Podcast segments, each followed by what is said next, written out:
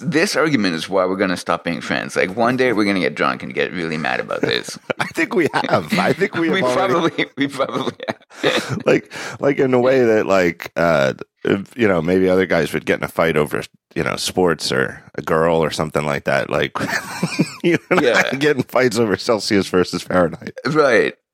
Yeah. you're the only person i know who i can't convince that okay at least it makes sense for temperature Yeah, you can't convince me because it doesn't make sense.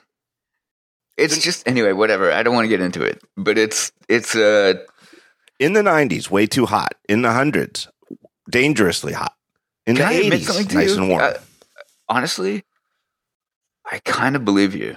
I I get it. I really do. Especially as I spend more time in in the states. I I, I really do, and that can't leave this close circle of you, me, and all of you listeners. So yeah, I do get it. I just it's, but the arguments for it make no sense, man. Like it's all about what you're accustomed to.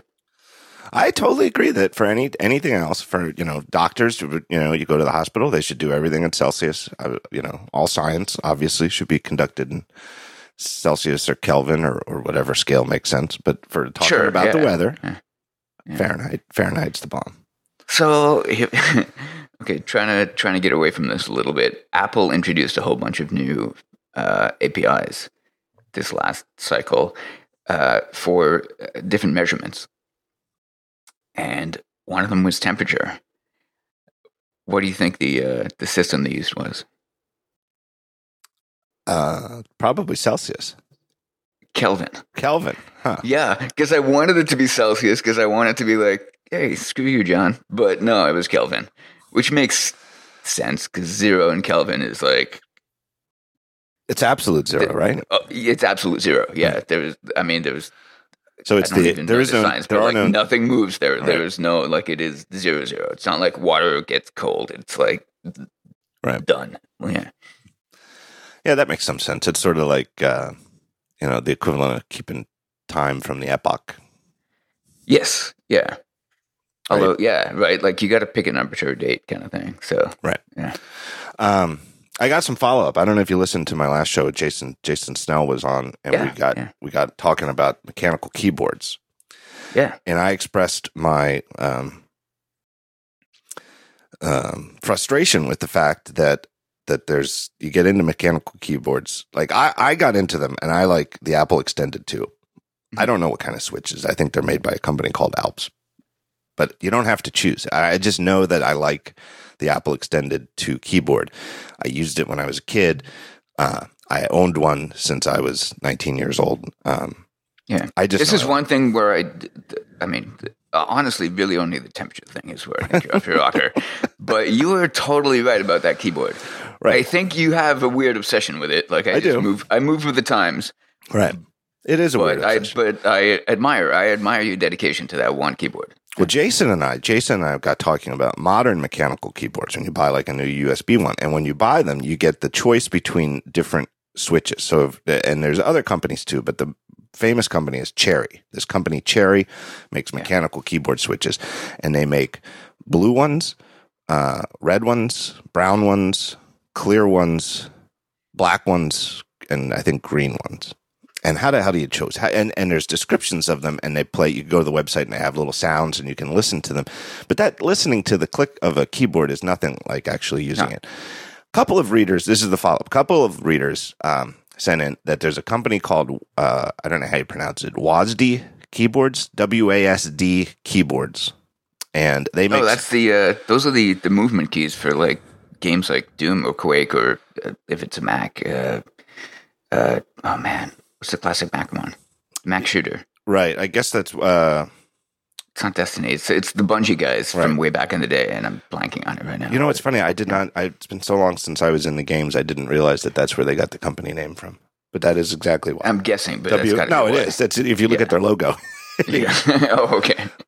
it makes no sense otherwise. The WASD keyboards, they sell a product that is amazing. It is called the WASD Six Key Cherry MX Switch Tester. You pay fifteen bucks, and it it's not like an electrical device. It's just like a piece of metal with one of each of the six types of switches on top and a clear keycap, and then. Uh, They also send you a pack of these O-ring dampeners. They're just like little rubber band type things that you can optionally put into the key to sort of dampen the clickiness, the sound of it. Um, it's a for 15 bucks it's a great thing i have no idea if i'm even going to buy one of these keyboards but i instantly bought this thing for 15 bucks came in like two days Why not? Yeah.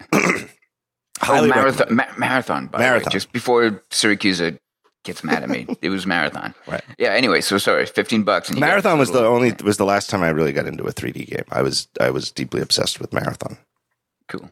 and that, that was before the gaming part of my brain rotted away. Anyway, Yeah. this sample kit, highly recommend it. I will put it in the show notes. Um, very fun if you're curious about the different types of keycaps, um, but it's also it makes a very fun, in my opinion, desk toy. I like to just have it here. Now I've got a keyboard where I can just sit here and click keys, and I'm not doing anything on screen. That's cool. I think what I like, if I were going to buy one of these keyboards, I think what I would get is the cherry brown switches, probably with the uh, the dampener in there. And it feels to oh, me, you go with the dampener. Interesting. I think so. It's very hard to tell. I almost wish that I didn't have to choose whether I got the dampener. Or not. Yeah. You know what I love about this? It's it's a real nerd connoisseur kind of thing. Like most people on Earth do not care, No, but the people who care care a lot. Yeah. Like they're you know, like you're you're going to be pulling your hair out trying to make a decision to go with the dampener or not. You know, Yeah. which is Well, and the other thing I found out, and this WASD company has a very good fact on their website. So the other thing that I found out is that it's not quite the decision between these six keycap or key switch colors isn't quite as complex as you think. There's really only three types: Hmm. the blue, the brown, and uh, I forget what's the other one. The default is. I think it might be the black, but. The idea is that the uh, or the red, I guess. The three main ones are the blue, the brown, and the red. And then the other three, each one of them corresponds to one of the other two and just requires a little bit more force to activate. It has it has like a, a spring that is more um, has more resistance. So it takes a little bit more force to push it, and restore when you're done pushing it will push the key back up faster. Apparently gamers a lot of gamers prefer the ones with more resistance because they feel like they can uh, hit the key faster because it springs up a little bit faster. That's interesting. so the black one is the red with more resistance. The clear one is the brown with more resistance and the green one is the blue with more resistance. So Hmm. there you go. You've learned something every day So, what do you like about the like the the travel, the, the sound? I mean, It's just 'cause I, I feel the sound is like that's like an artifact of you actually liking to type on the thing, right? I it's just a, a tactile satisfaction. It just Yeah. it's there's there's something satisfying to me about clicking an actual button. Yeah, okay, but more so than like, uh, well, whatever I'm looking at now, like the the Apple Magic. Do they call it Magic keyboard? the, Yeah, the, you don't know, the standard Apple keyboard. Like, Yeah, I think they're called the Magic Keyboard too now, okay, which is not a these, bad these keyboard. guys have like very little travel. They're, they're Yeah. basically laptop keyboards right with you know with a little bit of extra travel just because they a can. little bit, yeah, Right. they they can afford it given the space. Right. And I, you know, I will offer, you know, when I travel, I don't take a mechanical keyboard with me. I just type on a MacBook, you know, for as long as it takes. I mean, it's not like I'm I'm a princess who can't sleep on a mattress if there's a key Right, yeah, underneath. right. But I do feel the pea. I just still sleep right on top of it. You're like, okay, I'm going to deal with it. Anyway, that's my follow up. I highly recommend. I hopefully, hopefully, this company will be overwhelmed with uh, requests from talk show listeners buying these uh, Switch testers. And like Yeah, I said, it's a very fun little desk toy, in my opinion. Yeah, I'm going to probably check one out. That's cool. All right, I wanted to talk. Here's a here's a piece from earlier this uh, month that I, I specifically wanted to talk to you about because I feel like your sensibility would might be uh, you might have an interesting take on this. Earlier this month, um, during I forget which beta release, but the betas for uh, iOS and Mac uh, Sierra, Mac OS Sierra, uh, were updated, and one of the changes they made some changes to the emoji, and the one that was controversial, I wrote about it. A lot of people wrote about it. Is that Apple changed the? It's called the pistol. I mean, a lot, most people call, maybe call it the gun, but like the official Unicode name is pistol. Mhm. They changed it from a realistic uh, revolver type gun to a uh, toy like space Water gun, pistol. Oh no, is it a wa- it's a water pistol? That's right. It's a That's water. right. Well, looks like a water pistol to me. I mean, whatever. Use your own interpretation. No, I think it definitely does. When you make it big, you can definitely see it's a water pistol. It's Microsoft that used to have a zap gun. That's right. Yeah. So they made it a toy water pistol. Poor Microsoft. Uh, so wait, is it what's what's the question, or do you just want? Well, what do you what do you think about? I mean, the controver- the controversy is. Uh, let me try to summarize it. I'd say one angle on it is this is the nanny state. This is cod- they're coddling us. You know, the, the, whatever problems there are with real guns in the world, the problem is when actual guns are fired and actual bullets rip through actual human flesh. A picture of it, a cartoon picture of a gun that you send as a text message is is an abstraction. And it's it would be you know what's the difference between not showing the emoji or not allowing you to type the character string gun in a string? I think that would be the expression that, of the the the opposition to this that i've seen. And then the second opposition which is less politically charged it's more of a linguistic uh, uh, argument is if all other major platforms render this this code point as a realistic gun and i send uh, a string of emoji that includes the gun it will have a different it could it could be interpreted as having a different semantic meaning on ios and mac now compared to these other platforms Yeah. that i might def- think that everybody sees it as a squirt gun and i send it to you and Which is harmless, and guess what? Right.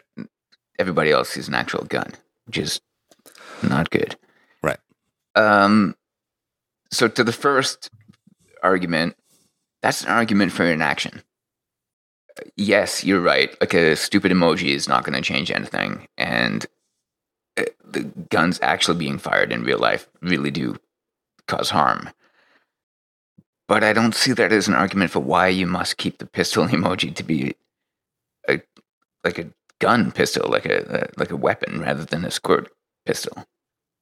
You know what I mean? Like it's you the that argument is one that you're conflating two different things, and a pistol is a perfectly fine thing that you may want to represent an emoji.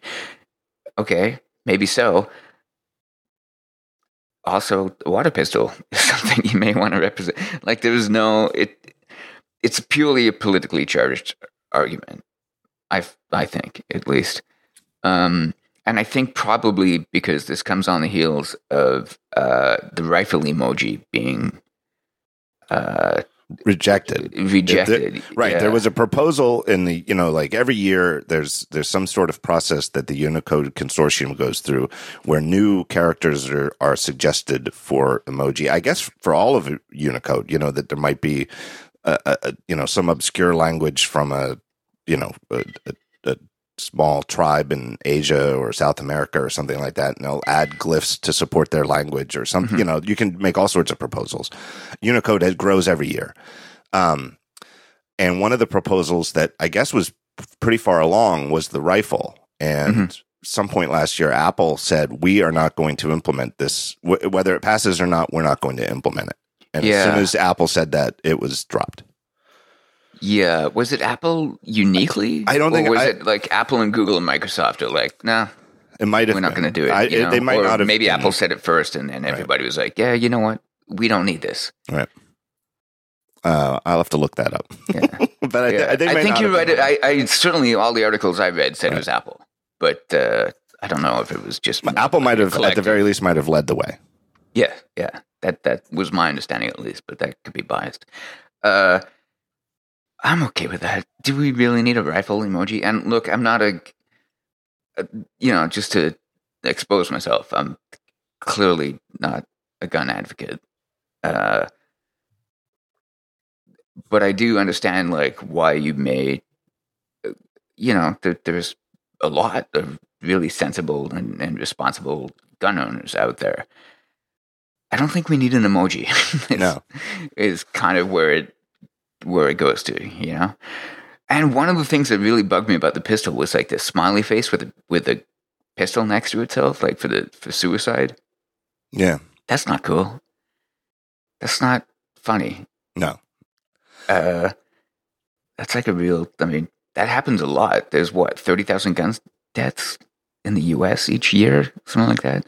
And a lot Something of those are suicides. I think that I think it's suicide is the most common, or, or Yeah. else it, uh, it's very very close. Yeah. almost certain it's the most common. Yeah. And I understand that these are goofy little things and you're cracking a joke. And you can do die in a fire. Casey Liss does this all the time. Like he's got like the little the the skull face in a fire. Right. And I'm like, that's horrible. that is a horrible notion. Why would you I understand it's a phrase and then I I look the other way, but since we're bringing up the topic, man, that's that's harsh. Uh, the suicide one is interesting, and I'm I'm talking from memory here, so I might be wrong, but I'm very very s- close to certain that I am correct here. That um, it is a leading form of suicide, or maybe the, and it's especially for men. Men Yeah. overwhelmingly choose to, if they choose to, often choose to use um, Okay. the, the firearms. And in countries where firearms have, like Australia is the great example because Australia used to have a gun culture very similar to the U.S. in terms of guns, you know, per population. And after Yeah. a mass, Outback, like the Yeah. cowboy culture. Like, Yeah. literally, like very much the same kind of thing. Yeah. and after a mass shooting, uh, terrible mass shooting, I think in 1997, um, they legislated, they did like a massive gun buyback where the government just bought back literally millions of guns. I don't know what they did with them. I don't know if they destroyed them They or whatever. them. Yeah. But it, it's a great, in terms of actually studying scientifically the effects of gun ownership, it's a tremendous case study because it used to have lots of guns and now they have very few and, and all sorts of guns are missing. And it's not obviously the suicide rate by firearms did go down, but actually this overall suicide rate went down because guns are a particularly easy way to, to do it. I mean, I don't want to get too, too dark here, but yeah, yeah. But I mean, if you're drunk and having it- a bad day and you have access to something that right. that you know is going to do the job, you know, it doesn't hold water to say that if you ban guns, that suicide will stay the same because people who want to kill themselves will just find another way. It's actually there is statistical proof Yeah. that I mean, obviously some will, but it's there's actually it's a, it's just too easy. And it's uh, the other you know terrible problem with it is that they're very effective. They they they work very well. So a higher percentage of suicide attempts that are made with a with a firearm uh, right? actually you end up killing yourself as compared to um, uh, pills, for example, people who try to kill themselves by overdose. There's a tremendous number of them who who survive because they just pass out and somebody finds them and they get medical attention. And it's a lot easier to recover from an overdose than it is to a a, a gunshot.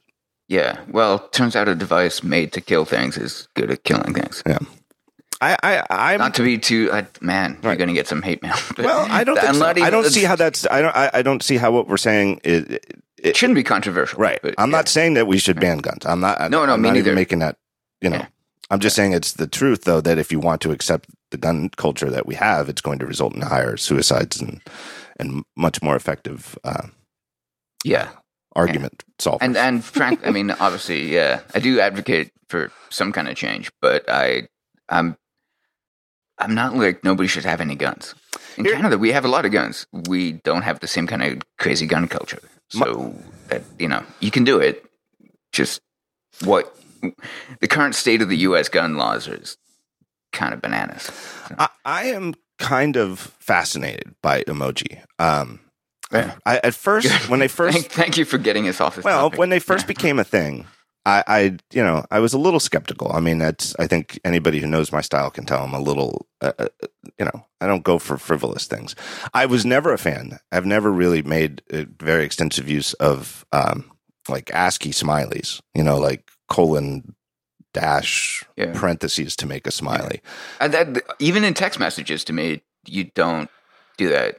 Right. And I used to Maybe, turn, maybe an aubergine every now and then. Right. But- So I was never big on smileys. And the first, the, the way that emoji sort of crept up on me was like with iMessage or what iChat, I guess it used to be called at the time, was there. I think by default it would automatically turn certain character sequences into smileys. And this mm-hmm. was before we called them emoji, and there was a limited set. I think that the set character set came from AIM actually, like it was like an AOL Instant Messenger thing, but different character sequences would turn into different smileys, and I turned that off. Um, But there, were, you know, you'd run into them accidentally sometimes. There were certain character sequences that you, like, if you were, I don't know, if you were pasting like source code or something like that to somebody, you, you know, the semicolon and a thing would somehow turn into a, a smiley, and it wouldn't make any sense. Um, but once the, you know, the full emoji set, I sort of, you know, I, I'm sort of fascinated because I feel like people are expressing themselves in a way. Like I, it must be like a field day to be like a linguistic researcher to study this because people Yeah. take to them naturally, you know. And you mentioned Casey Liss, you know, who who's you know like a, a idiot Yeah, savant, oh God. right? I mean, he's a very nice guy. I don't but want he's to be barely like in in written English. He's barely literate. I mean, he is he is very you know it's very tough to make any heads or tails out of his writing in English prose, but he can express himself fluently in emoji. That's true. That is the most true thing anybody's ever said about poor Liss. Yeah. and I think it's fascinating people who are good at it, and I use them. I, I like it. It's there's certain ones that are very fun. Um, uh, I do think though, I think it's interesting, and I think that it is a form of real communication, and it conveys emotion much better than prose, especially in very short form. I mean, it's no Yeah. surprise that they get mostly used in text messages. In short Text form, messages and Twitter kind of thing, or yeah, Right. And, you know, you can convey things like, uh, you know, if somebody says, Hey, I got the job, you know, they've been, uh, you know, trying to get a job at a place and they got it. And you send them the two beers clinking emoji. It's, Mhm. it's a very, very quick and efficient way of saying, uh, Hey, congratulations. And maybe, Hey, let's meet up and, you know, have a beer and celebrate. You can convey that with yeah. one character. Congratulations and celebration, like all Right. all in one. Yeah, yeah. But there I totally is- agree with you. there is to me although even though i think it's i do think it's a serious form of expression to me they are inherently frivolous and that to me is Yeah. where to me taking out the, the realistic pistol is to me okay because i think that there is an inherent frivolousness to emoji and that they're best used for and if you look at them most of them overwhelmingly they're um uh, they're mostly like expressing things that are either completely innocuous, like uh, strawberry, or Yeah. you know, it's or things like surfing, or Right. some weird random, like the, the woman dancing, or yeah, it it's which is a little weird because well, they're they're finally expanding their female representation, right, but it- yeah, it's all happy and good, and uh, like a rifle and a, uh, you know, like a Right. pistol. it's an ill-suited it's an ill-suited language for expressing uh, negative th- things, in my opinion. I I agree. Now that could just be because culturally I, I haven't grown up with guns and guns are not a thing in my life. Maybe maybe a goofy pistol is funny. And maybe and this is like maybe we're now doing the thing where uh eventually people look back at like Looney Tunes and be like, oh man, we I know, yeah. we, we got to cut a lot of these scenes, Right. Uh, which I hated, by the way. But I mean, we don't need a pistol. Pistol. We got a water pistol's fine. Whatever you want to express with a as a joke with a pistol, you can you can express with a water pistol. It. I loved the Looney Tunes. The Looney Tunes were, Me one- too. one That was some horrible stuff. But they had an entire character, Yosemite Sam. The entire basis of his character was that Yeah. yes. he was so gun crazy that he had two guns. Like one gun wasn't enough for Yeah. Yosemite Sam. Man, I love that guy. Yeah. And Wiley Coyote, Coyote died in like every way possible. Yeah. That was horrible. Who was your favorite? Who's your favorite Looney Tunes? Oh, um, I'm blanking. Uh, uh, the giant chicken. Foghorn Leghorn. Foghorn Leghorn. This is why. This is why we're Foghorn friends. Leghorn is exact. Thank you. I forgot This his is name. This is why we're friends. He was my absolute favorite. He is. I swear to God, like a year ago, maybe two years ago, I can't remember. I spent an entire night just watching Foghorn Leghorn on YouTube. I was like, "This is he's the best." Why the hell was He's he so big? I don't know why he's so big. He was like have seven no- feet tall. Yeah, and yeah, I love that he's like a total asshole to like the dog that's tied up. Like the dog that's basically, I guess, meant to like you know, guard everything. Is tied up, and all he does is like he wakes up in the morning and he goes and he stands just outside the line of where the dog's leash lets him go, and he just baits the dog into charging at him and then laughs. Like, He's such an asshole. he is.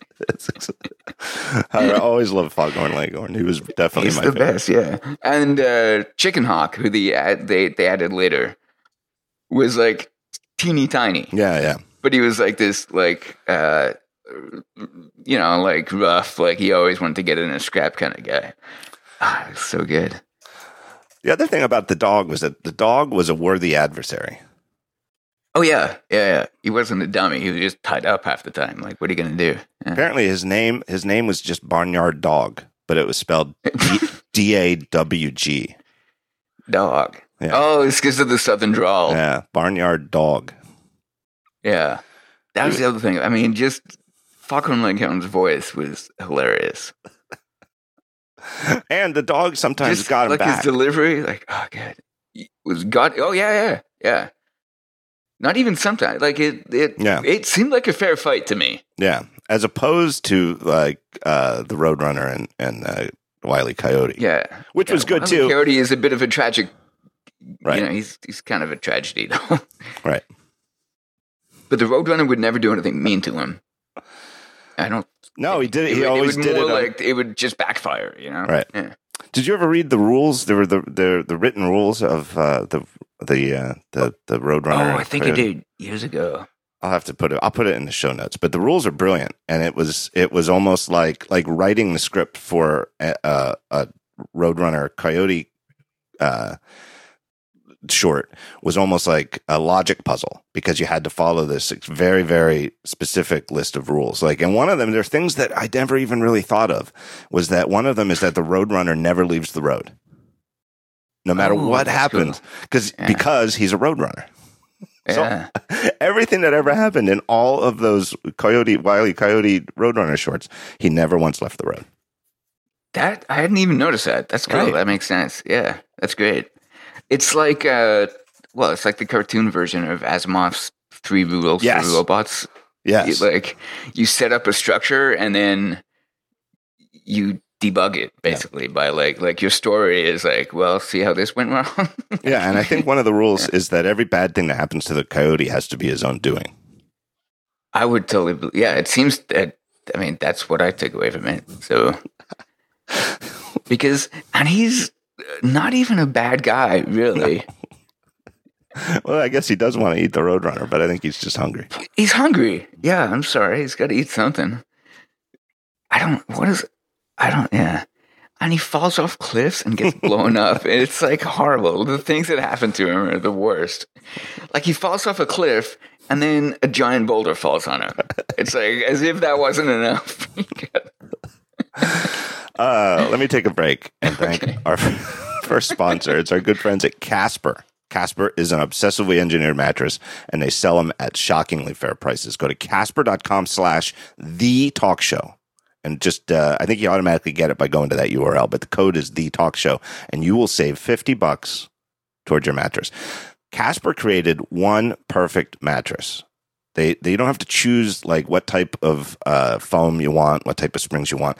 They've got one. They they spent years. They spent a lot of money. They really do. They have like engineers who who just went into what is the perfect default mattress. It is a they they ended up with a combination of springy latex and supportive memory foam for a sleep surface with just the right sink, just the right bounce. So you don't have to choose. Who wants to? It's like you don't have to get like one of those six keycap testers for six types of mattresses from Casper. They've got one type, exactly what you want. It's not like buying one of these mechanical keyboards. One type of mattress, you just pick the size. And because they make them and they, they manufacture them right here in uh, in the United States, they make them and sell them directly to you. There is this is how they they get away with charging uh, uh, in a lot of comparisons half the price of a premium mattress that you would buy at a mattress store. Um, most premium mattresses start at over fifteen hundred bucks. Casper's start at just five hundred bucks for twin, and they go up to just nine hundred and fifty for a king, eight fifty for a queen. And they're made right here in America. There's a cool thing too. If you live in New York City, I don't know if you've ever seen pictures of this, but if you live in New York City, they deliver them to you on a bicycle. There's just, I mean, it is a big box to be carrying around on your back on a bicycle, but you can get like same day delivery in Manhattan, maybe elsewhere in New York, uh, which is kind of amazing.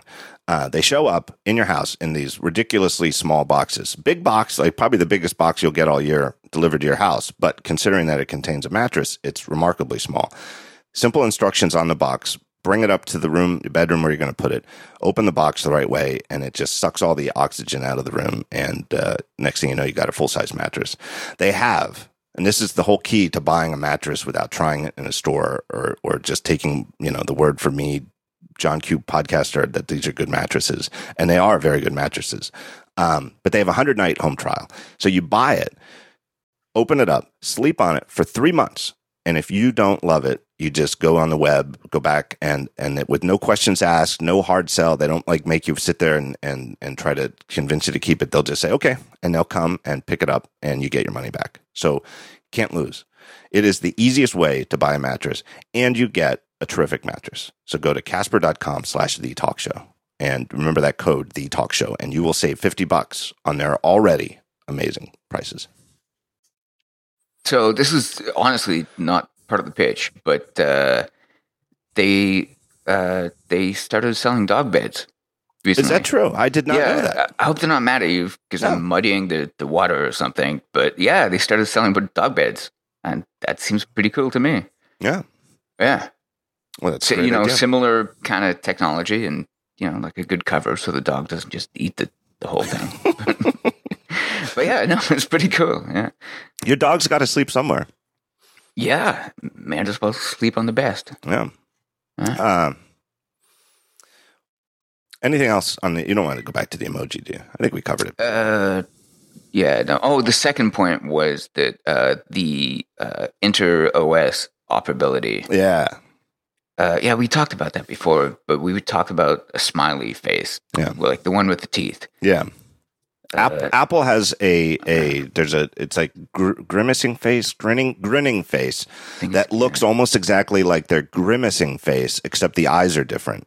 And on other platforms, the grinning face is clearly somebody who is happy, whereas the Apple one really looks like somebody who is grimacing for whatever reason. You know, Yeah, like like if I pick it out, I pick it out because it looks like you're sucking your teeth. Like Yeah, like like the face bad, the you know, face you like- would make if you just talked bad about somebody and you found out they're standing right behind you. yes, exactly. Yeah, uh, but that it's you know different platforms render them in different ways, so that Right. that sucks. So yeah, water pistol doesn't convey the same notion, and the other, but I, it's it's fine. I think it'll all get sorted out. I think the that- other the other thing is, uh, man, poor Microsoft. Those guys, they had the right idea. They had Right. a ray gun. Right. And now they changed it to a pistol the day that Apple changed it Right. to like a water pistol. I actually think and the worst part about that, not only did they change it the wrong way, or at least just to keep up with Apple. To, to me, yeah. Yeah. To to our tastes. Well, and not just to our it. taste, but it is true that the iPhone is so singularly uh oh, dominant that it's gonna popular. control. Yeah, yeah, that that Apple what Apple does, you know, their their their user base is you know arguably the leading, or at least in Western the Western world is the leading um, use, users of emoji. So it really does matter disproportionately what Apple does, yeah. I, I'd agree with that. right? I mean, for as big and for as many you know tens of hundreds of millions of people who are using Windows and sending emoji on them, uh, there's more people using iOS devices. Oh yeah, iOS for Android sure. is splintered because you know, like Samsung has their own set. Um, you know, different different Android makers have their own sets of emoji. They don't all just use the default Google ones. So even though there might be more users Yeah. uh, of Android in you know quote unquote Android, there's Android is so splintered that it's there's no single um, uh, base the way that iOS does. Right. Uh, Android Android's splintering is not helping. not helping. And like pick pick a metric. Like pick some avenue that you want to talk about, and like uh, almost always it's like, oh yeah, but Android is not one thing. It's just Right. It's the that's the best way to think about it though. If you stop thinking about it as though it is one thing, it's it's you know it, it makes more sense. Yeah. I do think I also think I personally I think Microsoft had a better idea Yeah. going with a ray gun than a water gun because I think the water gun I, I think ninety some percent of cases it won't make much difference, but a water gun is a little bit so more specific, where you could combine it with like the splashing water drops, Yeah. right, and then that won't make any sense at all with other platforms. Whereas if you went with the ray gun, I don't really think there's any context where you could use it with other emoji where it changes things that much. Yeah. Just sort I of puts a more frivolous spin on the idea of a of a pistol. Yeah, I I agree. And I you know what? I'm going to say I do know. But I'm not sure if I know cuz I'm pretty sure I saw it. But the uh the water pistol emoji used to be flipped the other way Yeah, and, and apparently internally. there was like some before they shipped it, it was like going the other way. So which would have really broken everything. Yeah, because it would matter if you were saying you you want to shoot Shoot to the left or shoot to Right. the right. right, Would- and you're putting yeah. an emoji that's what you want to shoot. You know, Yeah. And I kind of, I kind of like the fact that they made it the other way, just because it literally it breaks any of that. Like you're shooting at the wrong thing, and but that's a very personal, political thing. Uh, I think it is smarter that they probably flipped it back to the left at this point, so so it at least faces the same way as all the other pistols, and the uh, I think I think Craig, I think Craig Hockenberry pointed this out is that the emoji, uh, the emoji, the the Unicode spec specifically mentions that it should be pointing one way. yeah, I think it does. Yeah. Um, we could say this a bit. Craig knows more about Oh yeah, emoji He's- than we'll ever know because the Iconfactory has done the emoji sets for I think a couple of companies. Uh, yeah, big Uh, companies. yeah, big companies, companies. that everybody knows. Um, so they've done a lot of, you know, as you might expect from a com- company's entire name is based on drawing icons. Icon they, have, Factory, they have drawn a lot of emoji. Yeah, exactly. So- Turns out, yeah, And Craig, while he's not drawing the emoji, is obviously the point person on making sure that all the uh, yeah, uh, hexadecimal code points and etc. are. Okay. yeah. Well, he made his own internal awesome tool to of course he did. make those fonts. Yeah. Of course he did. Because they're fonts, right? Like it's Yes. still a font. So yeah, so he made an awesome tool for it. Yeah. Yeah. Um, all right, moving on. Uh, what else can we talk about? How about did you read the um, uh, the Steven Levy piece for Backchannel with a profile of Apple's uh, AI and, and quote unquote machine learning work? I did a little bit. Yeah. I I, I read it. I haven't read all of the subsequent follow ups of like Yeah. trying to frame it in different ways. You know. So the the gist of it is that Steven Levy, um, uh, I think it's Levy. I don't know if it's Levy. Steven Levy. I know him. I should know. I should know the You answer. should know it. Yeah. Uh, Yeah. his, Also, seems like a smart guy to me. He's been, Oh. in the, he's been in the racket forever. So Right. Yeah. Uh, has written some great, great books, including uh, what was the name of the iPod book? The iPod book was amazing. oh yeah, It was like uh, I'm blanking. perfect. I'm horrible at names, but yeah. Uh, he's written books. He has written about cryptography. He is, you know, uh, again, he's Smart guy's been around for Right. I The- mean, the the i- the as the- long as I've been following this stuff, he's been a go-to, like Yeah. a name worth trusting. Yeah. uh, the iPod book was called The Perfect Thing. oh, cool. Man, that's a good name. Yeah, really was. Um, and so he was uh, somehow obtained, you know, whether it was offered to him or whether it was him asking, but it was probably a combination of the two through Apple PR, was granted uh, exclusive access to Apple's executive leadership in turn uh, on on uh, AI and machine learning and Siri, uh, which is Eddy Cue and Craig Federighi, of course. Um, and then two other guys who uh, one of them's name is I do remember is Tom Gruber, which is uh, just for the record no No relation. no relation. Um, and another guy whose name I, I escapes me, but he's like in charge of the voice It's like stuff. Bob English, I think. N- uh, Alex joking, Ciro. dude. Oh, I Alex got you. I missed Yeah. your joke because I was looking for his Yeah, name. it's, Bob too funny. Too funny for anybody to notice. Alex Acero. Uh, he's in charge of voice recognition. Um, I saw people complain that this was a quote unquote, a lot of people say it's a PR puff piece. I saw the words PR puff piece at least, I, I don't know, 20 times in response to this. And of course, it, there, there's a certain truth to that in terms of it- it's not like Steven Levy got free access for a year to just be a fly on the wall and watch the team work.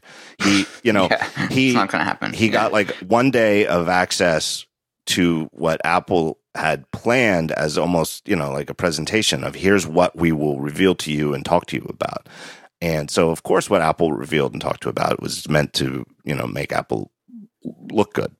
right. There's no other way around it. But I mean, the alternative is that Steven Levy declines to take to, to do the story. And I feel like the world is a worse place. I'm not saying that this is an accurate, you know, that it's not a, a slanted look at it. It's obviously what Apple was willing to reveal, but it's there's a lot of interesting stuff in the, in the article. I thought. Uh, yeah, I I agree with you. There's a difference between being uh, like a minion and reporting and letting everybody know the circumstances under which you sort of got the information or you had the conversations. Right.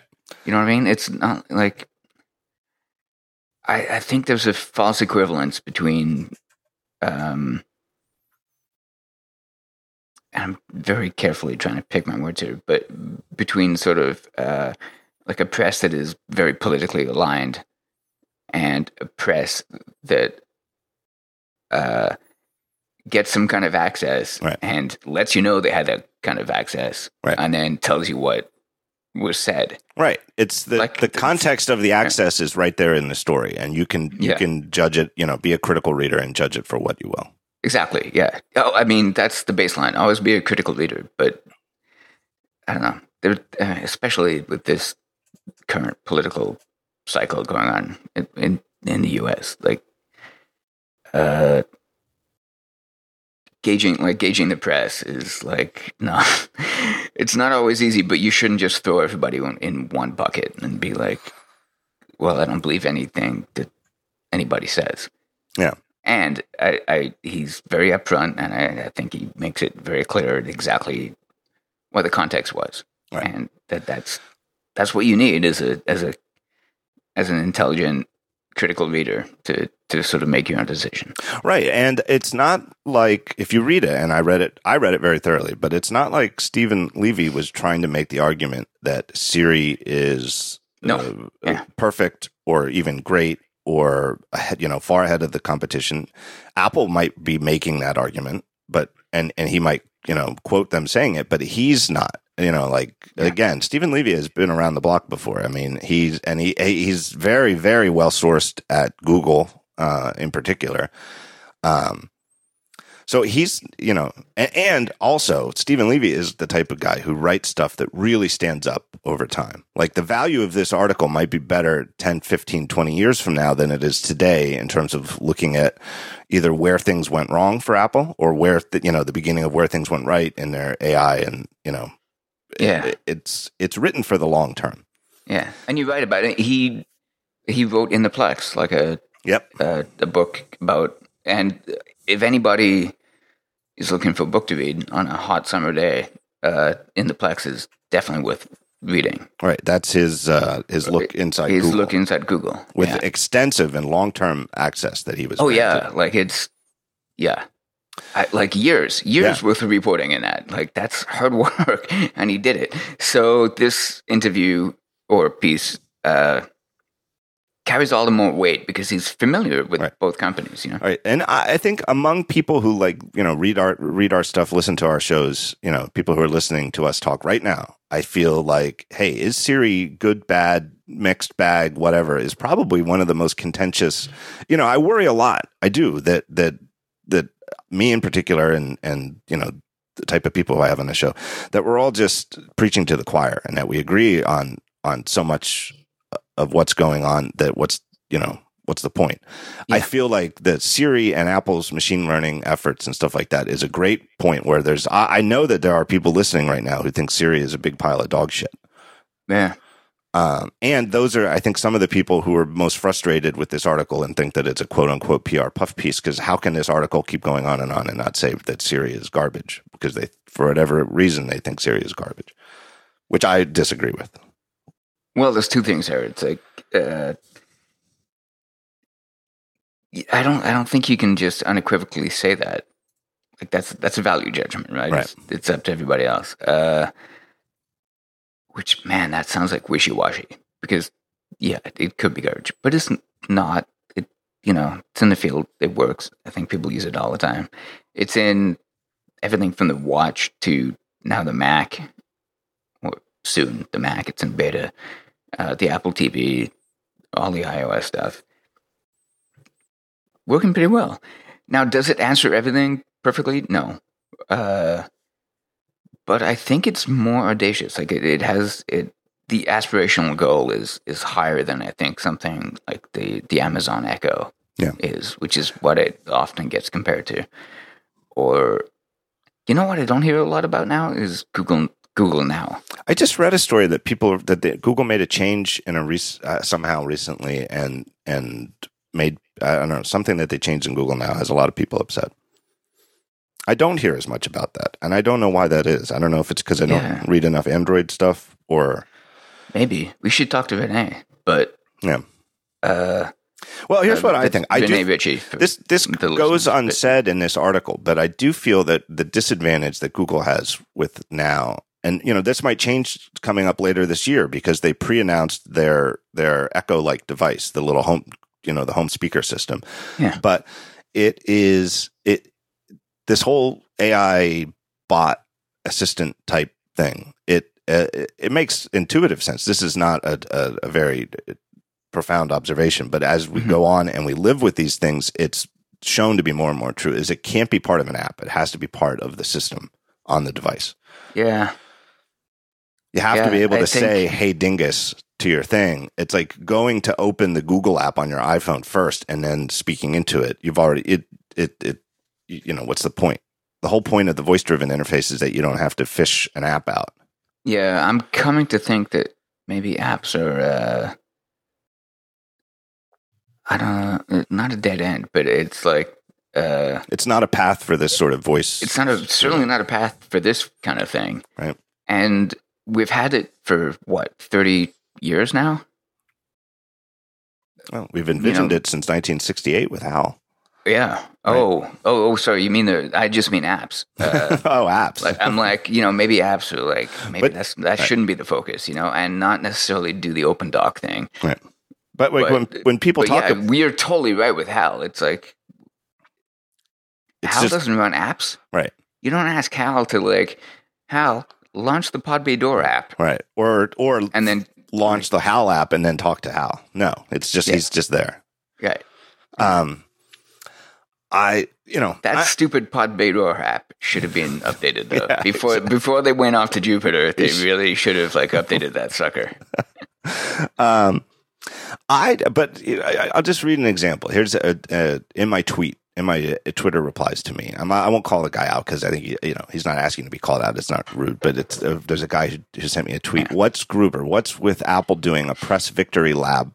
Lap, I think he meant about how great they think Siri is. It's laughably poor compared to er- anything else.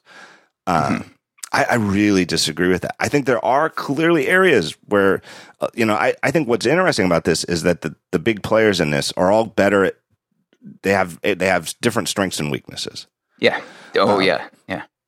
Which makes I- it cool, right? Right. In, in a I keep know. going back to, I keep going back to a couple of examples. I have an Amazon Echo, you know, here in, in the kitchen and I barely use it, but I think I'd use it more if we had more of the home automation stuff that you can hook up to it, like Yeah. turning the lights on and stuff. But, did, you, did you buy that or did you? No, I bought it. somehow. From, okay. Yeah. um, but Sorry, that's a weird question, but I'm I'm trying to gauge your engagement with it. I guess you know. Yeah, but for example, Yeah. you if you ask the the Echo and Alexa anything about the weather, all you get is the exact same canned weather report for where you are. So if you say, um, "What's what's the weather?" you get you get a weather report with like the expected highs and lows and whether it's going to rain. And if you say, "What is the current temperature?" instead of giving you the temperature, you get the exact same weather report. If you say, what You just can't let temperature go, man. I know. You just can't let it go. It's, the- Is it in Celsius or Fahrenheit? it's in Fahrenheit. Oh well, so at least it's you know it's on the good side of. Although I wonder what would happen if if if I just said to you know, hey Dingus, uh, please please give me the temperature in Celsius instead of Fahrenheit from now on. I wonder if that would work. I'll have to try that. Um, but I, if you ask for the humidity, you get the weather report, and it the the weather report doesn't even include the humidity. Yeah, that's So it understands that you asking about the humidity is you asking about the weather, but the answer is just the same exact word for word canned weather report. If you ask Siri those questions, you get the actual answer. If you ask for the temperature, you just get the temperature. If you ask for the weather, you get a full weather report. And I even tried asking for the humidity and it and Siri can tell you the current humidity. So there's an area where I could say unambiguously Siri is better than Alexa. And on sports is another example where Mhm. Alexa can tell you some basic stuff about sports. I think like scores and stuff like that. But Siri can tell you things like the Vegas betting odds and who's favored in a game. I mean, that yeah is that a big difference? I mean, for me it is because I'm a gambling. yeah junkie. no I think it is. I mean it it because I'm a gambling junkie. What's your tweet? I don't drink. I don't gamble. I don't. Yeah. My only vice is Yeah. buying a new iPhone every year, and that and lying about drinking and gambling. That's still the funniest one. It's a pretty clever little logical. yeah, like I was like, oh man, I was cracking up when I read that. Um, yeah, no, I, I, I think uh, Siri is uh, seems to have a broader area that it aspires to cover, uh, and perhaps in some place it does it doesn't cover it as well as what the more focused things do. Uh, which is interesting because Apple typically narrows things down to the solvable problems, right? Right. Uh, but in the case of Siri, it seems like they've they've gone deep. Like they're. It's interesting because they they also bought uh, the company that made Siri, so there, there, there could be a cultural divide a little bit there, which I I don't know, but it's possible because you would think that Apple would be shipping something like the Echo, which does way less, but when you ask it to do something, does it. Right. And instead, they've got this thing that uh, when you ask it to do something, it will make a best effort to answer any spoken question and give you a like a good answer. That's like, uh, can you wrap your head around how hard that is? It is. I it- couldn't do that. Well, I mean, I think me like five of the things that Siri could help you with, and be like, I have no idea. I think all of us who've ever programmed, if or at least if you started programming as a kid, you know, have written, tried to write like, you know, like a choose your own adventure type, uh, you know, thing. You know, at least in the days when when starting a program meant you were on like a little command line, and you just build up a list of if then statements for Right? what the yeah, input yeah, was, yeah. Right? And that just it doesn't work. Like you'd have to have like an exact match for every single Yes. every single input. And you there, can there- do that. It's tedious, but that's not how Siri works. No. at all. You No. know? Well, and they're you know they're very very ambitious about it. I mean, and they even have examples of things that work. Where in this in this story, the Steven Levy story, Eddy Cue shows that uh, with integrating with Square Cash, where he says send use Square Cash to send Jane twenty dollars, and it Siri interprets it and opens Square the Square Cash app to send his wife twenty dollars, and Yeah. then he says it differently. He says shoot twenty dollars to to my wife. You know, he can call her Jane. He can call her his wife. He can say send twenty dollars. He can say shoot twenty dollars. Mhm. Uh, I mean, shoot twenty dollars is actually linguistically is pretty advanced. If it, you know, if that, actually, Yeah, you know, yeah. I would never say that, but I could see somebody like I would understand it if somebody told me that. I'd be like, okay, I get it. Like, send them some money. But I don't even know how many of those things work. Like, I even me as uh, uh, being generally on the, you know, I'm on the positive end of the spectrum of where I think Siri is, I, and I know that a lot of people aren't, but I am. I'm a fan, and I think they're doing well.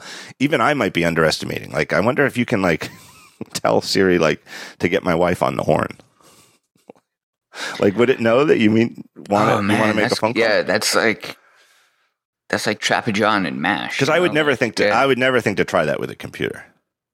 Oh well, no. My dad says that all the time. My dad uh, probably says get somebody on the horn more than he even says I talk to him on the phone. I love that expression. I really love that expression. That's old school. You would like my dad. I'm sure. Yeah. I should come should come to a family gathering. Exactly. But yeah, no, like yeah, that is awesome. Especially like, the, like because it it it evokes the old school headsets, right? Where you Yeah. have to pick it up and like there's no buttons on it. It's just a horn that you Right. kind of stick to your head. Yeah. All right. Why? Here's the big question I have: is why does this article exist? Why did Apple uh, agree to to give Levy access to write this article? I don't know. They seem to have been on a PR blitz recently. Yeah, definitely. I mean, it's definitely uh, a. You know, big picture answer is this is part of the new more open Tim Cook's Apple. This is part of the Apple where Craig Federighi and Phil Schiller go on this show, and Yeah. Craig Federighi goes deep on stage in front of a live audience on the differential privacy, which is a big part Yeah. of the same story. Oh yeah, no, Uh, no, yeah. The differential privacy is a huge part of this AI Right. learning thing. Uh, I don't know. I Old mean, Apple, but old Apple not only wouldn't show up on Joe Random podcast and talk about it in front of a live audience, they wouldn't talk about no, differential privacy. okay, period. Well, right? okay, It at this would- point, you're not your Random podcast. I know, I It's- know, yeah, but it's okay. they wouldn't have gone on my podcast six, seven, eight years ago and Yeah, talked about this, right. and they wouldn't have talked in detail about how it worked. You know that they they didn't talk about how some how anything worked really, Right. right? That would have just been part of the black box. Yes. No, they would never talk about that. That uh, shocked me actually. Like you're you're not in a bad way. I was happy for you, but like the access that you got was like, ooh, that's pretty surprising. It's Yeah. definitely, but maybe it shouldn't be, you know. And I think that the fact that they're talking to Steven Levy shouldn't be surprising. Um, I think that one of the aspects of Tim Cook's Apple, the new Open Apple, um, that is different from Steve Jobs's old Apple, isn't just that they're open for the sake of openness. I think it is very specific, and I think it is that they they wish to be better understood as a company. And when they perceive that they are being misunderstood or that the, the conventional wisdom about X within Apple is wrong, they want to do what they can to correct that. Mhm. Whereas I feel like with Jobs, it was like if I really do. I mean, this is a little flippant, but I really think that with with under Steve Jobs, it was like, well, everybody thinks we're blank, but we're not. And he's, I think Jobs' attitude was, well, screw them. I don't care. who gives, a- you know, who gives a crap if they understand us or not? Or maybe Yeah. it's even better if we're misunderstood because, you know, Nobody's going to see us coming. Right. Everybody wants to treat us like the dummy. Well, Right. we'll just take we'll show them. Yeah, we'll show them. Yeah. Uh, whereas I feel like Apple, Tim Cook's Apple, is frustrated by being misunderstood and seeks to correct it. And in this case, I believe that they are uh, frustrated with the conventional wisdom uh, that Apple doesn't get AI, may not even care about it, and that Yeah. they are that the while the rest of the industry, uh, led by Facebook and Google and perhaps Microsoft, are racing ahead on this stuff, Apple is going to be left behind with, you know, pieces of glass that you touch, whereas everybody else is moving towards these AI bots. And I think Apple is saying, no, we are deadly serious. We are different. We are different in two two big regards, which I'll I'll get to. But we are deadly serious about this, and we think we're doing pretty well. And Yeah, I agree they- with that. And I feel I like they want to color yeah. that. Yeah. So here's a here's Um, a here's a paragraph from this story. I don't want to cut Okay. you off, but um, one of the differences between Apple and other companies. Here, here's a, read from Levy. Though Federighi doesn't say it, this approach might be a necessity. Apple's penchant for secrecy puts it at a disadvantage against competitors who encourage their star computer scientists to widely share research with the world. Quote, our practices tend to re, this is Federighi talking, our practices tend to reinforce a natural selection bias. Those who are interested in working as a team to deliver a great product versus those whose primary motivation is publishing. Uh, so back to Stephen Levy. If while improving an Apple product, scientists products product. Scientists happen to make breakthroughs in the field. That's great. But, says Eddy Cue, but we are driven by a vision of the end result. And I think that what they're getting at here is that uh, researchers in in the larger community who are largely focused on publishing see Apple as out of it because Apple is nobody from Apple is publishing. Yeah.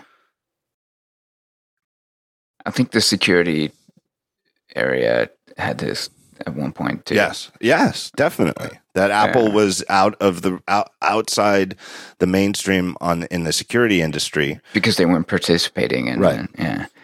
and that they Uh, don't they didn't answer. You know, you'd send in.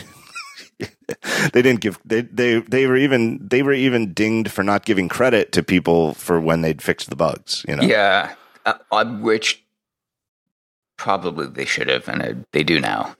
and that's another example Yeah. that's changed. The, the head Apple's head chief engineer for security. Uh, yeah, he's had Black Hat recently. right and gave a very well regarded talk like it, it's been a couple of years since apple had spoken at black hat and the last time they did it was sort of panned because it was deemed uh, insufficiently detailed you know that it was just sort of painting in broad strokes whereas this talk uh, that the guy gave you know last month at black hat was very detailed about some things and that's where they introduced the new bug bounty program you know Mhm. which puts Talked on- about uh, uh, uh, unencrypted kernel caches. Like, Right. he, I mean, whatever topic was on the table for Apple security, they they were he was on it. He was like Yeah. explained it great. Like these people are brilliant. Like they're in, they're not dummies. Uh,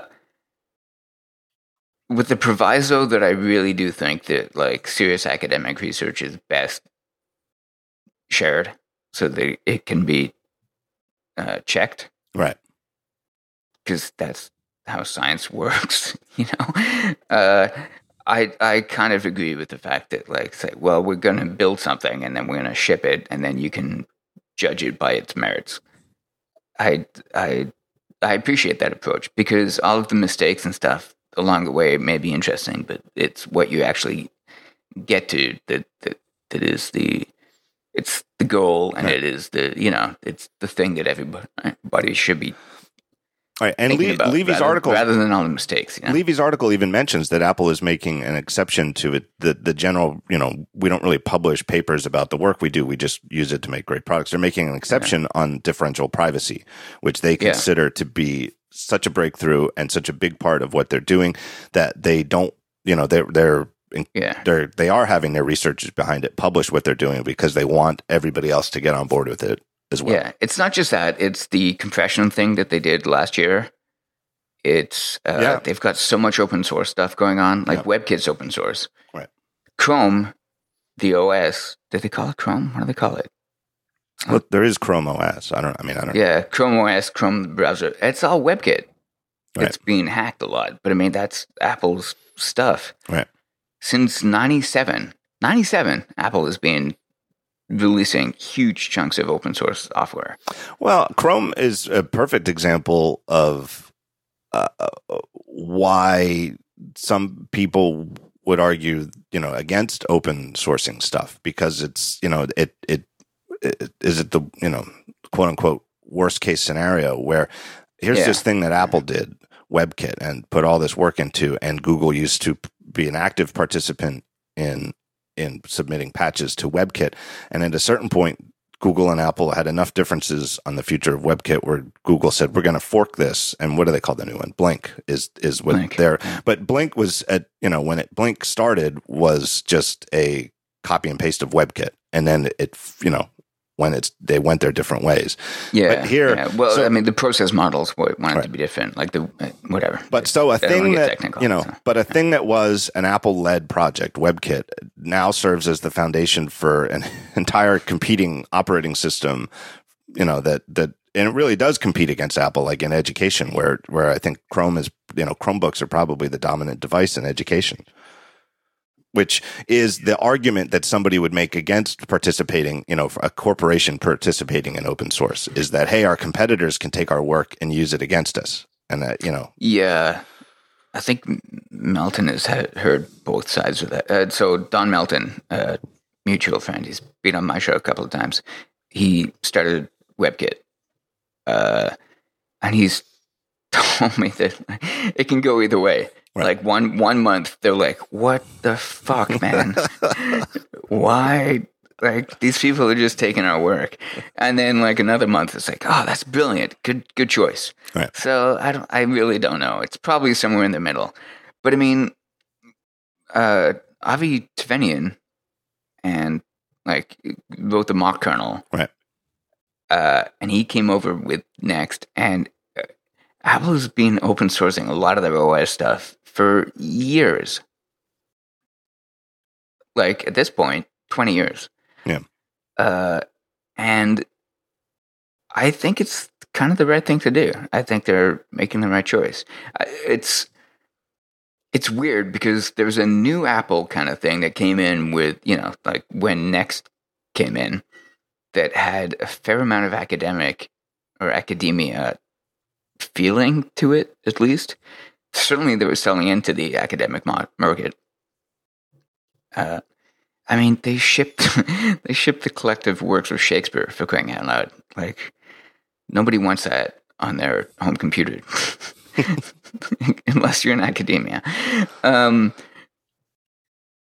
but I I think that has kind of permeated the, the culture to a certain extent. Uh, but what they don't do is share user facing work, Right. like the you know the Windows Server app kit, UI kit. Well, none of none of that is like open to the public, and that's because that's where their value is. Right. Uh, like, and they are right to protect it. Right. And so with Siri, I think that they're putting that in the same bucket. That's that's where they interface with the user. What's Apple good at? What's their value? Interfacing with the user. Why, you know, why are they going to write up all the papers about exactly how they do it? Yeah. So one of the things that the the Levy article mentions, and there's even a quote from somebody, is that the people like leading leading minds in the AI community are like, well, who are the top five? You know, who among the top five brains in AI does Apple have on their staff? And it's you know, show me, and there's a lot of skepticism. Um, one of the inter- to me, one of the interesting things was that uh, Federighi said that uh, a lot of their people who are doing this machine learning don't really come from the AI background. Here's the quote We hire people who are very smart in fundamental domains of mathematics, statistics, programming languages, cryptography. It turns out a lot of these kinds of core talents translate beautifully to machine learning. So it's people, you know, that, and, uh, you know, it, if you're smart and you're a good programmer, you could be, you can do all sorts of things, right? Like, Yeah. you know, I know a guy who, you know, used to do a lot of graphics programming for games. Oh Right. yeah, Yeah, and then he, you know, does other things as well. That would be seems seems like a cool guy. right. But so yeah, I think you would agree with me that, uh, you know, firsthand that you know you you can come at you can enter a new field in programming and and be good at it, get up to speed, just because it's a, a lot of this stuff. It, it doesn't have to be its own domain. Yes, I agree. Uh, I think, and I really, because I actually really do agree with you, but I'm going to do the devil's advocate thing. Uh, I think the idea is that the back end uh, knowledge and the way to structure a machine learning from a, a system, uh, accepting input from billions of sources and then kind of learning from that is uh, not knowledge that is internal to Apple at this point. And I think that's the argument. I don't know if it's true. And I do know that this uh, differential privacy thing um, is probably going to make it harder. And I like that it's going to make it harder because they're trying to, like, they're, they're prioritizing privacy. Yeah. I think, good, right? and that's But- I think that's secondarily. I think that is one of the reasons Apple wanted this. You know, participated in this article is that they want to push back hard on the notion that the one way to do this machine learning uh, style features, you know, that are exposed to end users, is by collecting tons of data and doing it all server side Yeah. that you can, you know, Apple is that this is one re- way that Apple is clearly going against the way that Facebook and Google work.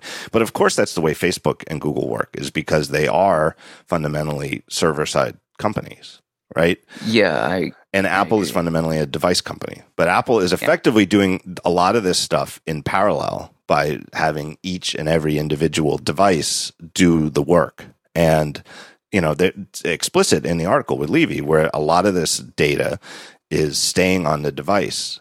And therefore all of the the, you know, AI style analysis of it is doing it on the device. So like the face detection in the photos happens on the right. device. Yeah. I mean, I think the obvious assumption is that if you had a personal assistant that could do everything that uh, Siri or like the the ultimate version of Siri, like the, the, the best personal assistant you could ever have, obviously they're going to know everything about you because they need to in right. order to do their job. And that's true for a person, but I don't know if that needs to be true for a, like a system or like an like an artificial intelligence. Uh, it seems like the the way to go. Just because we can rationalize about that, it's like okay, well, if I tell this person every little detail, yep. they can, you know, try to help me. Uh, but I don't, I don't know if that's the only way.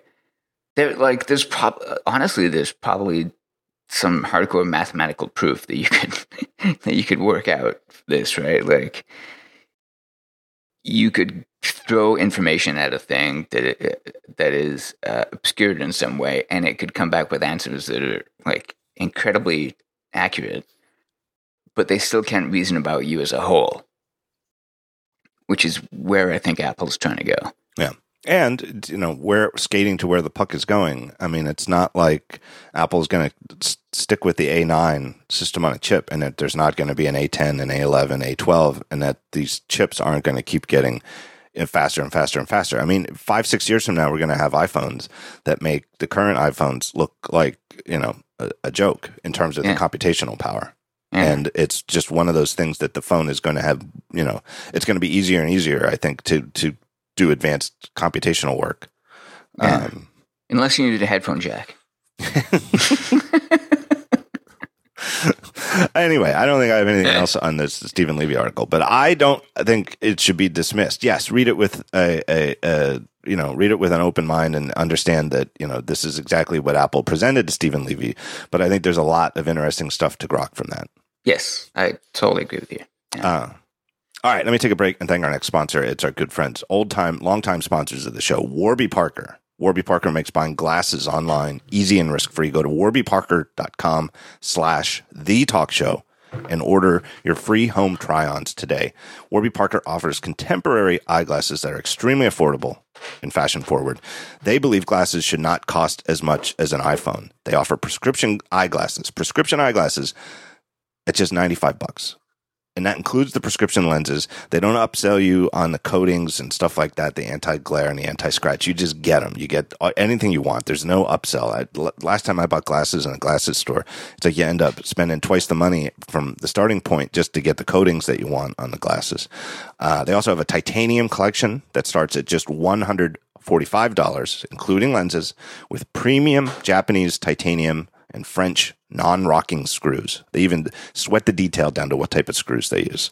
All Warby Parker glasses include the anti reflective and anti glare coatings. They also include excellent cases. I really vouch for the case, it's great. Uh, cleaning cloth, cloth, no extra charge. So whether your eyesight is pretty good or absolutely abysmal, Warby Parker has you covered. You can get eyeglasses, reading glasses, sunglasses, whatever kind of glasses you need. You just go there, you pick like five of the ones that you that you're interested in out.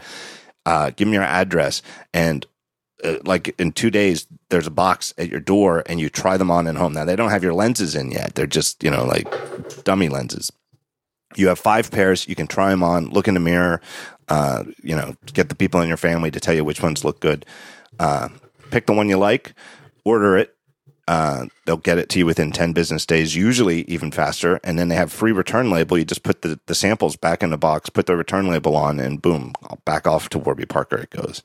So it's easy to buy them, easy to shop, no pressure, and uh, couldn't be easier. So go to warbyparker.com slash the talk show. I am I'm reading this these notes while I'm wearing a pair of Warby Parker eyeglasses as as we speak. Very good stuff. You know uh, what? I, I need glasses, man. I have glasses, but they look me. They they make me look like a serial killer from like the 1980s. They're horrible. You've been saying this to me for years, though. We'll be out, I and you'll be like, I you know. know, I know. I, but I'm gonna do it. I'm gonna do it. And I this is. I feel like I'm pimping your ads a little bit too much. But like Warby Parker is making me be like, oh yeah, I should just actually go on that website and get some glasses. You know what? I would say this about the Warby Parker thing, about them having the low, the, these ninety-five dollars starting point, is that you can buy without feeling. You know, if, if you go to like a regular eyeglass store and they're like five or six hundred dollars, you feel like, okay, I'm going to buy a pair of eyeglasses, and then these are my glasses for the next few years. With Warby Yeah. Parker, it is so much easier to buy like two or three pairs and not feel like you're uh, a profligate, and you can either buy two or three pairs and have them so that they are different, and you can have like you know minimal glasses and and big, thick black glasses, whatever, different looks, or just to have them laying around so that if you you know if they're more like Right. reading glasses, uh, you can keep a pair in the office and keep a pair you know downstairs, and it, it's it's so much better at that price. But it used to be like when I was growing up when I first got glasses, it was like I got one pair of glasses and that was it, and don't break. That them. was it. Yeah, me too. I look like a serial killer. I, and I picked them myself. And I thought they're like silver and they kind of, they're Yves Saint Laurent, but they kind of like lean in a little bit. Like I look crazy. I look like I'm going to murder you yeah. more than usual. And I just, I got to let it go. Like I, but yeah, so I bought these one pair of glasses and I can read, I can do my job fine. But I mean, distance is like, I can barely read my TV at this point. like I don't, like I guess what shows are on. Like I guess what the names of shows or, or episodes are based on like what's most likely, which is probably not the mo- the way most people actually read the world. I'm like, eh, Yeah, this should, is probably the most likely. you should probably get your eyes checked. yeah, Um, a little bit. So Tim Cook has been CEO now for five years. As as of two days ago, he has been the CEO of Apple for five years. So there's a couple of people commemorating that with you know what's what are the five years of Tim Yeah. Cook like. Um, I think that that was the basis. There was a really long interview with Tim Cook in the Washington Post that I think the Yeah, date yeah. was the 13th. So that was about two weeks ago, actually. Uh, not quite sure that that was timed to be with the five year thing, but might as well be. I will put a link to that interview. in Yeah, I think notes. so. I like that interview. It's really good. Yeah, it's so long, and I was actually uh, I was actually uh, on a brief vacation with my folks at the time, and so I actually didn't finish reading it until today, actually, which is why I haven't linked to it on Daring Fireball. Yeah, you should. It's worth looking. I know it, but now I'm two weeks late. But Yeah, it's okay. You're always late. yeah, it's typical for me. It was inter- it was very interesting, and it's it, a lot of it is stuff that I already knew about Tim Cook, but some of it was insightful. And they asked one of the questions they asked that I've seen people ask about, but nobody asked him was whether or not he thinks that growing up gay in a the U.S. Yep. South in and Alabama did that make him is that did that fuel his focus on privacy? Right. you know, and that he was. Uh, What a great question. it is a great question. It was very well worded, and in short, I don't want to. You know, you should read his article. I don't want to read the whole thing, but uh, in short, he says no, that it's Mm. two separate things. That it it that obviously his upbringing was, you know, everybody's upbringing informs who they are as an adult, but in this particular case, on the issue of privacy, he believes um, that it is fundamental to the United States, and that it's as Mhm. much a part of you know the founding of this country as freedom of speech and uh, freedom of religion that you have a Yeah. right to privacy, and that he believes that Yeah. so strongly that it has you know. Yeah. But who knows? Maybe he's you know, uh, uh, you know, I don't know, I, I don't know. But it was. I, would- I would interesting agree with that 100%. Yeah. And, and just to get, oh man, I hate that I'm going to do this, but uh, just to get back to the gun rights thing is like, first, you should be concerned about privacy. 'Cause then you won't need a gun to protect yourself from whatever the hell you think you're going to protect yourself from. But yeah, no, I, I, I, I totally agree with them. And and for a long time, I did. I, I had my own narrative that I'm like, Right. well, he's like a gay guy growing up in the South. That's gotta suck. Uh, given his age and all that, Right. like things are different now. Uh, I hope. Um, Well, they're certainly better. I think I don't, think anybody would deny. I think that you know that no matter how whether it still is problematic or not, it probably I would guess that being probably really problematic and like hopefully hopefully the worst that's happening is arguing about who's going to make your wedding cake. right, Uh, when it used to be like, oh, you just may get murdered. right. So hopefully, but you know, you know, this kind of change takes some kind of time. So, uh, so yeah, that that would have been what I would have thought, but I like this answer a lot. It's just like, no, this is a fundamental, it's a fundamental freedom. And you know, Like again, it's hard to it's hard to not get behind that. Right. Right. uh, you know, and uh, you have to. He's a very careful speaker. It's you know as he needs to be. Um, and they even addressed that that that he was one of the things he's surprised by is he thought he would operate a little under the radar because he thought that the attention Steve Jobs got was because he was Steve Jobs. I love that quote. and that it didn't come with the job, but that Right. he was wrong. That being the CEO of Apple brings an intense scrutiny to everything you say and do that that he didn't quite anticipate because he really Yeah. thought it was Steve and not the the chair as he calls it. Yeah. I think he's partially right. Like a lot of it was just because Jobs, like if Jobs had quit Apple and went somewhere else, which I can't even imagine happening, but if he had, people would still be following Jobs. Right. At But this point, Apple, at this point, Apple is huge. Right. Like, yeah, he, the, like the hot seat is not just Steve anymore. It's it. You won. You, it worked. You're now. You're. You know. You, you know. Now you're gonna have weird pieces written about you that you don't like. You are unsure of their sourcing, or like you say something and somebody's gonna take it the wrong way. Yeah, I I really don't envy that kind of scrutiny. It is weird though. I mean, and uh, you know, I don't do, I don't write like the five year commemorative piece. You know, I, I tend not to do those sort of anniversary type things.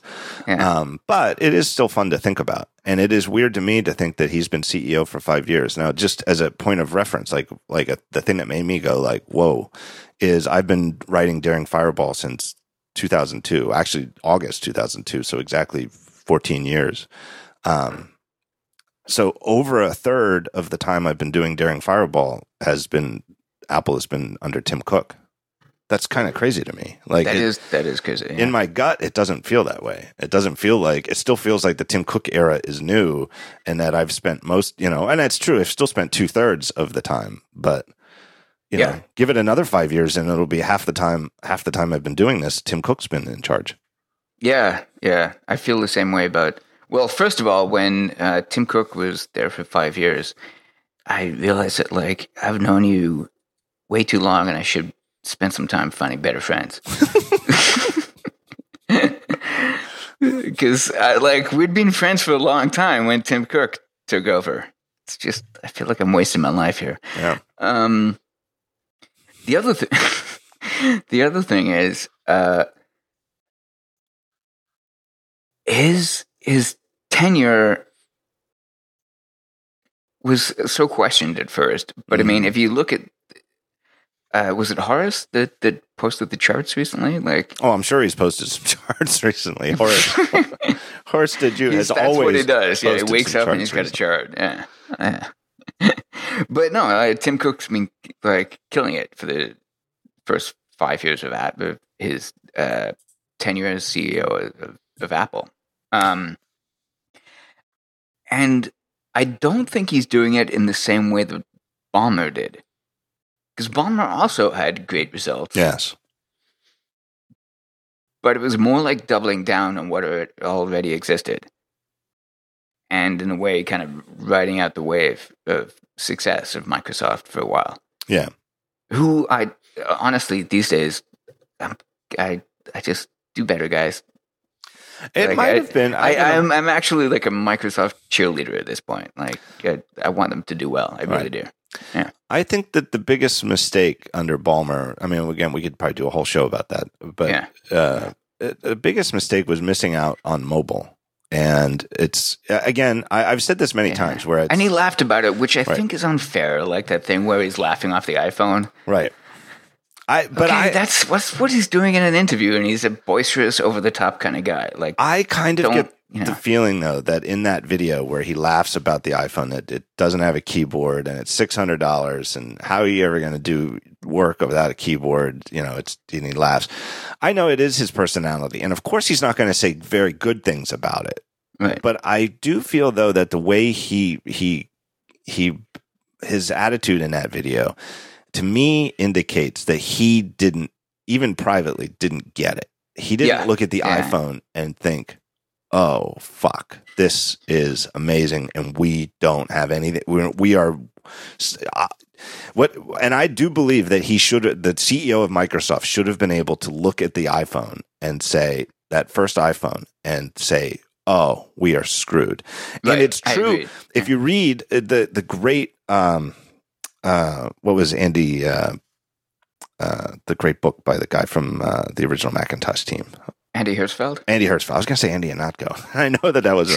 Andy. Hertzfeld's book Andy Andy Ihnatko is a great guy uh, too. Revolution in the Valley and then he's also and most of those stories are also on his great website folklore.org Yeah, that's a great site. Oh my god, it's amazing! But I, Yeah. I like it in the book. I like the book better. But if you want to be a cheapskate, you Uh, can read good. it for free. Yeah.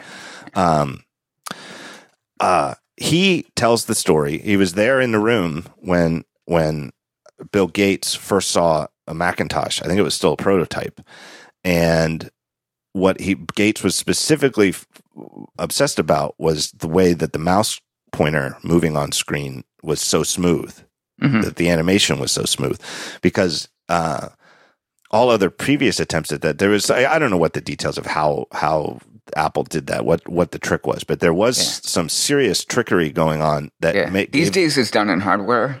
Uh, back then, no. Like you'd have to, you'd redraw the the, the thing underneath. Like your mouse was there, then Right. you would move it, and then you'd have to redraw the where it was. Right. And, it- and that's like that on those kind of computers at that time. That was hard. Like it, you know, right if it's a big deal. if you didn't do something special the mouse movement on all other systems that had a mouse the mouse moved very jerkily it Yeah. was just real jerky and uh, on the Macintosh even though the, the hardware was by today's standards almost laughably you know minimal you know 100 what was it 128 ki- kilobytes of RAM Yeah, or was yeah, the, or was the like 128k one the fat I one? think that, I think that might have been the Fat Mac. that might have been the fat one. um, yeah. it's just a laughably smo- slow yeah, processor so the other one would have been like 64k. Yeah. Right. Uh, we could be wrong on that. Siracusa. be Yeah. I think the Yeah, Fat Mac was Siracusa five twelve. at us, but I think the Fat Mac Oh, was five twelve, right. and I think the original was one twenty eight. Yeah, I don't think they ever shipped Okay. a sixty four K Mac. It was about one hundred twenty eight, but it was Yeah. ridiculous. But Okay. Gates saw the mouse movement and accused them of having dedicated hardware to do it because otherwise it would be impossible. And it, and I think I think as the story goes, that Jobs told Andy Hertzfeld to shut up. Because Hertzfeld was going to tell Gates exactly how they did it. Of course And- he would, which goes back to the previous point about like scientists, Right. dudes like want to just tell everybody Right. all the stuff all the time. But Gates is the type of guy who could look at the Mac and see something like that and say, "Whoa, this is something." Whereas uh, Ballmer, because he's so outside the product development and not really a software guy, really is just a true business businessman CEO. Didn't look at the iPhone and see, "Whoa." This is this is not something to laugh at. Like there is a way to answer that question where he doesn't look so bad in hindsight, you know. And the, the keyboard thing is a fine answer. That I know that you know I've made hay over that over the years, but at the time, because all people with business phones had BlackBerry style devices or their Windows, you know, the Windows mobile device was BlackBerry style where it had these hardware keyboards. That was a fine part of the Yeah. answer. yeah, Um, like Joanna Stern, who's been on the show a lot, right. or she should be more often because she's hilarious. Uh, huge BlackBerry physical Right. keyboard fan. You know, she loves it. Right. But you know that ship has kind of sailed at this point. Right, but that was a fine answer. But the laughing at it was inappropriate, and you could just see. I I could just see that he just didn't have that. I feel like Tim Cook doesn't have that problem. He may not be a product guy, but he is absolutely, to my mind, not focused solely on milking what Apple's got. Okay, so two things. Uh, Steve Jobs also crapped on products, Right, competing products. but yeah, Right. competing products like Ballmer did. so why do you think he managed to pull it off and Ballmer didn't? I think because Ballmer was so profoundly wrong on that particular I- I- issue. Oh yeah, a I little mean, bit. Yeah, it it yeah. literally It's not like Steve Jobs saying like Blu-ray is a bag of hurt, which it is, and we still don't have Blu-ray on any Mac. Right. It literally became, I mean, this is no exaggeration, no hyperbole. The iPhone is the most successful product in, in the history of consumer electronics.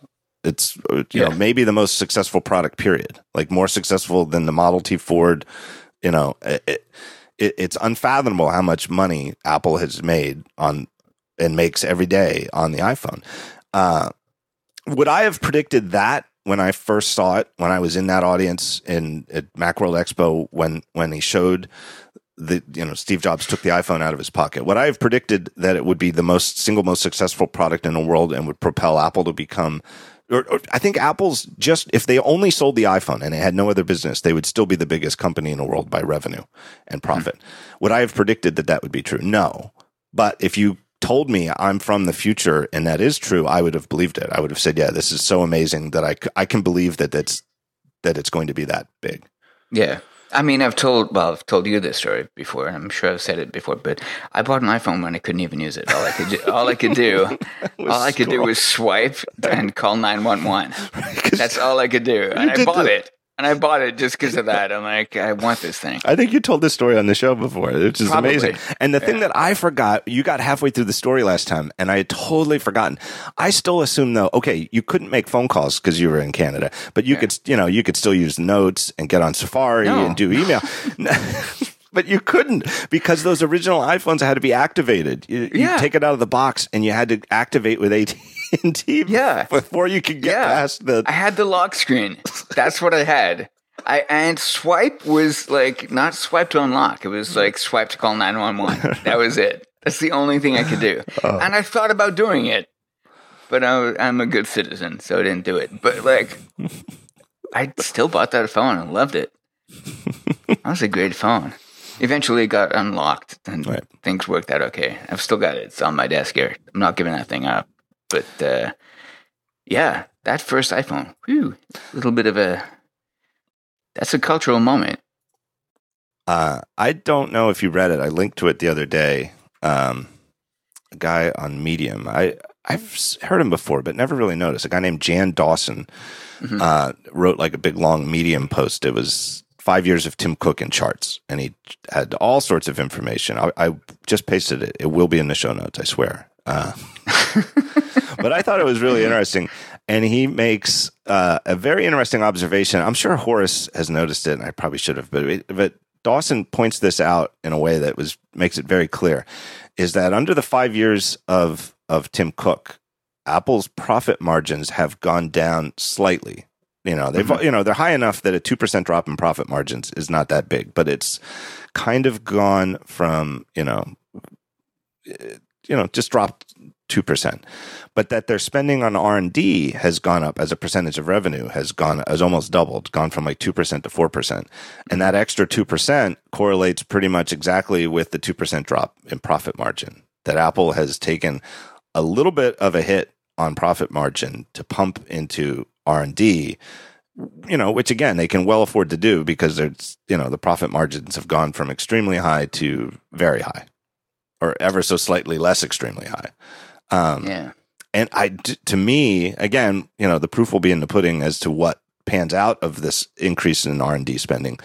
Um, but to me, it it's evidence that he's as a leader, he's not focused on milking the past products. Oh no, that that's. Uh, I, I don't want to just be like an Apple cheerleader or a Tim Right. Cook cheerleader here, but I, I think that this is a sign that uh, what Tim Cook is doing is very different than what Ballmer was doing at Microsoft. Yeah. Microsoft doubled down on their existing assets, uh, Microsoft, uh, uh, Windows and Office. I don't think that that was a problem though. I feel like, like I said before, I think the only th- big mistake he made was missing out on mobile, and that the mobile the mobile plan they had I- was a bad idea, and then they yeah, got but this is, uh, but I, I, so yeah, I see that as a symptom of like doubling down on Windows. But I think that I think Ben Thompson has made this case. I, I'm just parroting Ben Thompson, frankly. But the fact that that Ballmer made Windows and Office so much more profitable than they were when he took over from Gates, it really did help strengthen Microsoft as a company. That they made he he, he did such a good job of taking two products that were already incredibly profitable and incredibly you know. uh, strong in the market and made them even more so. It really strengthened Microsoft so that the fact that they frankly missed out on mobile. Well, so when you say frankly missed out, I say at the expense of missing out. I don't think that they're exclusive though. I think they could have done the same thing and had a better strategy. Oh, they could have, but I mean, they their focus was on uh, deriving revenue Right. from their two key right. assets, And I- so I think they got blindsided, frankly, you know. And they had Windows CE, and they thought they were good. Uh, it was not good. it's literally wince. Like Right. w-i-n-c-e is like that's it was the joke since the day one that they shipped it. Uh, and it looked like windows 95 on a phone. Right, it even with had a tiny menu. screen. It had a start menu. Right. but come on guys. Like bad idea. Yeah, it would be like really if the iPhone had in the top, starting at the top left, Apple right yeah, yeah. File. remember those rumors that were like file, edit, view. Right. Remember like the phone rumors that were, every Right. time you'd see like a like a rendering, you'd be like, "That is Right. garbage." That's not going to happen. Yeah.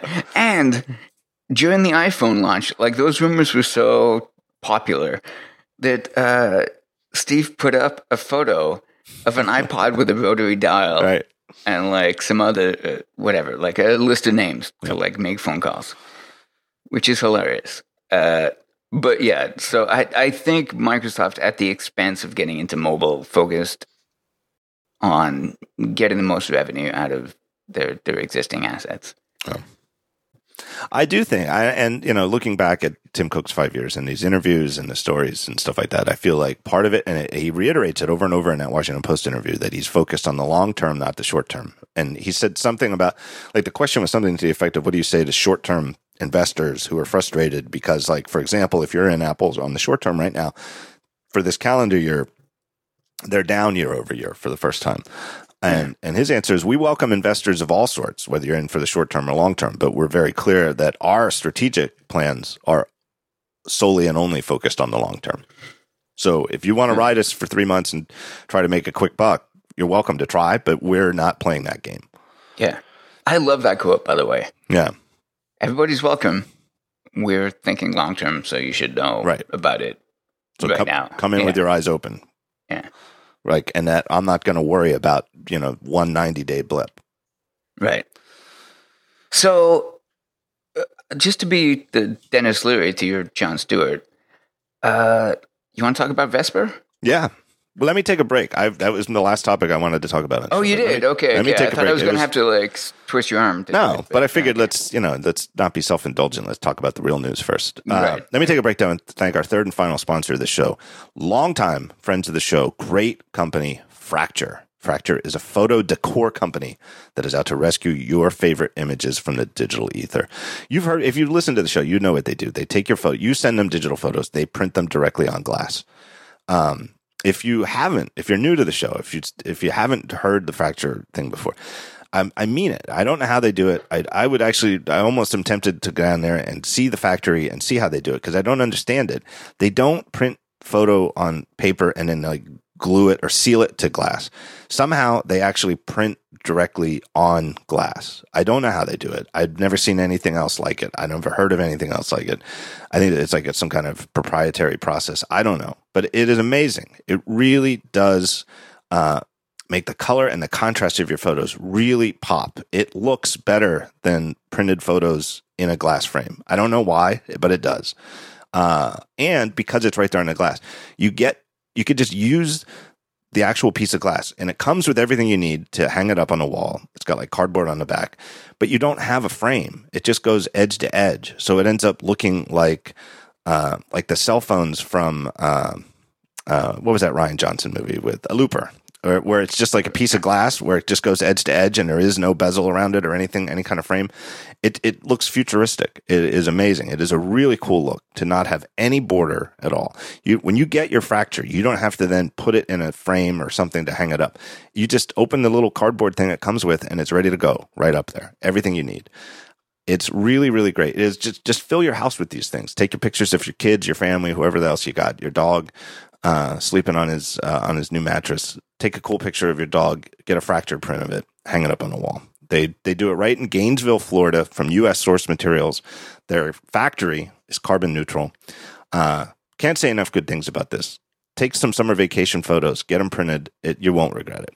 So here's where you go for more information and 10% off your first order. You'll save some bucks. Go to fractureme.com slash podcast. Uh, they're going to give you a survey. It is a one question survey that is where did you hear about them? And then you can, that's where you just say you heard about it on the talk show. Uh, couldn't be easier. Fractureme.com slash podcast. All right, Vesper. We shut down Vesper. Well, wait, one, uh, just because I did it for the other two. Uh, I've used Fracture. I like them. It's good. Like, I, I loved the product. Uh, I would recommend it. And I'm, this is totally unsolicited and kind of just jumping in the middle of your show to, to say that. Anyway, what what's up with Vesper, man? Well, uh, yeah. Okay, so Vesper we, ran for what two, three years? Three years. We shipped in June yeah. of 2013. And, okay, and, and, you've you've wrapped it up now. Like you're right uh, by the end of uh, I believe this month. Uh, you're shutting off the sync service. Right. At this and, point, we really only have two things. We have an iOS app yeah. and we have a sync service. And right. we, for various reasons, we need to shut down the sync service. Uh, mm-hmm. uh, there's some changes coming to Azure mobile services. We might, it's, you know, possible that after these changes that it would, if we had left it up running, would keep running.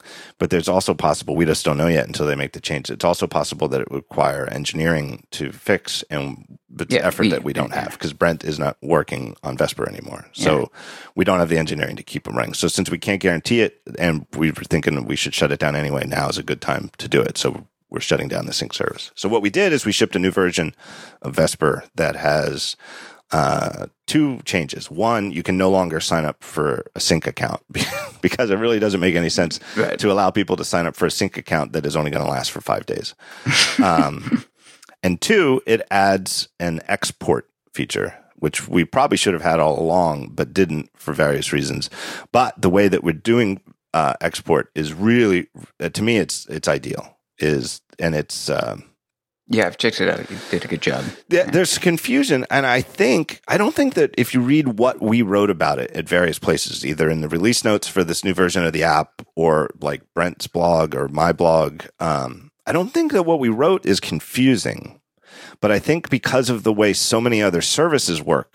People mm-hmm. just come at it with the wrong impression and are confused. The one source of confusion people have is, hey, wait, if you're shutting down a sync service at the end of August, this is like too short of a notice. How am I going to export my notes?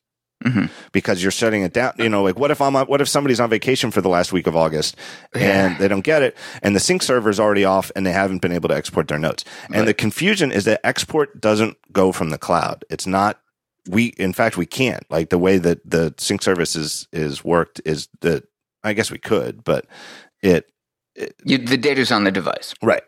And it's exported through um, iOS document pickers. Is that what it's called? Document pickers? Uh, close um, enough. So yeah. the one that's there by default for anybody who has iCloud is you can export to iCloud Drive. Um, yeah. But if you have any other app that has a document picker extension, Dropbox is an obvious one. Uh, another one that is very cool that I've tried is uh, Transmit from our friends at Panic. So if you have Transmit on your phone, uh, you can export your Vesper notes from your device to any web server that you have configured in Transmit. Yeah, so it's really server. weird that Panic did a great job. That's yeah, it's shocking. Yeah.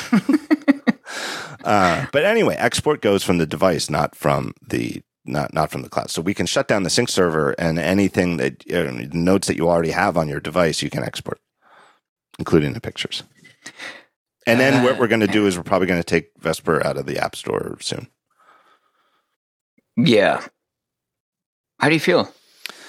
Well, I wrote about it. I mean, I'm sad. I mean, I really loved the app, and I liked, you know, I liked working with Brent and Dave. I really did have a lot of fun. But the truth is that once, you know, we, we just never made enough money. I mean, I wrote about it. We never made enough money, so we couldn't really. We needed to make enough money to keep Brent full time, and we didn't. We never made that much money. Mhm. Um, so Brent, it, uh, when was that? 2014? At some point in 2014. He's been at Omni for a while now. Yeah, so it might be like while, two years. I 18 think- months, maybe two years. Yeah, I think it's like two years. I think two years in come September.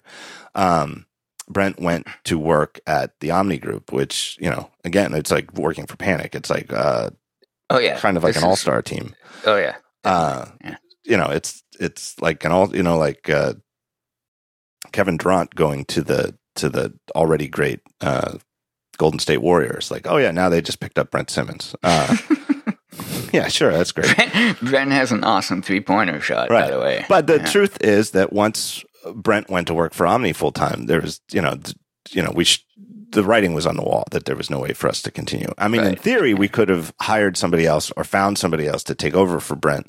Uh, Yeah. And a lot of people Man, if only you knew another programmer.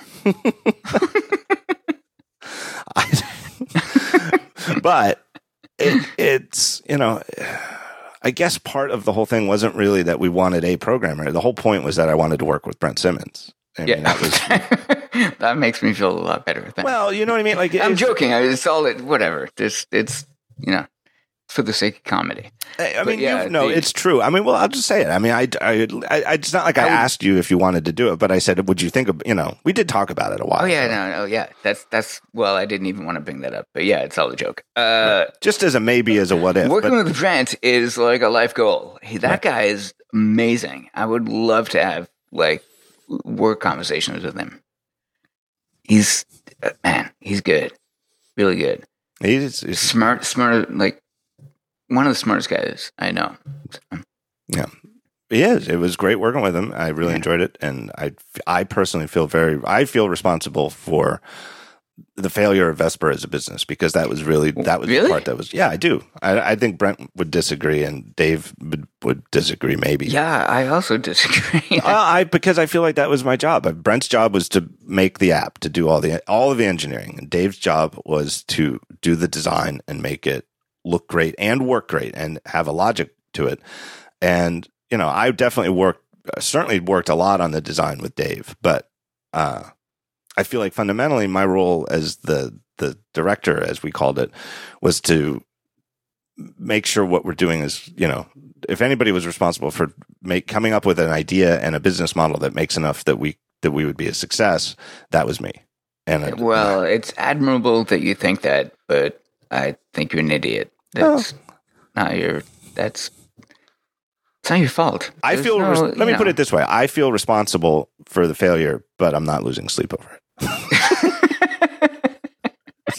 does that make sense like i'm not okay, trying yeah, that's good. That's good. Like, I'm not trying to be a martyr about it. I'm not trying to say, "Oh, you know, poor me," you know, you know, feel bad for me that I'm that I'm blaming myself. But I do think that I should have known it. I feel like in hindsight, uh, like I wrote about, I really feel like what we wanted to do. I mean, number one, there's all sorts of things that, uh, like one thing we agreed from the outset was that we didn't want to raise money. We did not want to, you know, be funded in any way. We wanted to effectively self fund with, as they call it, sweat equity.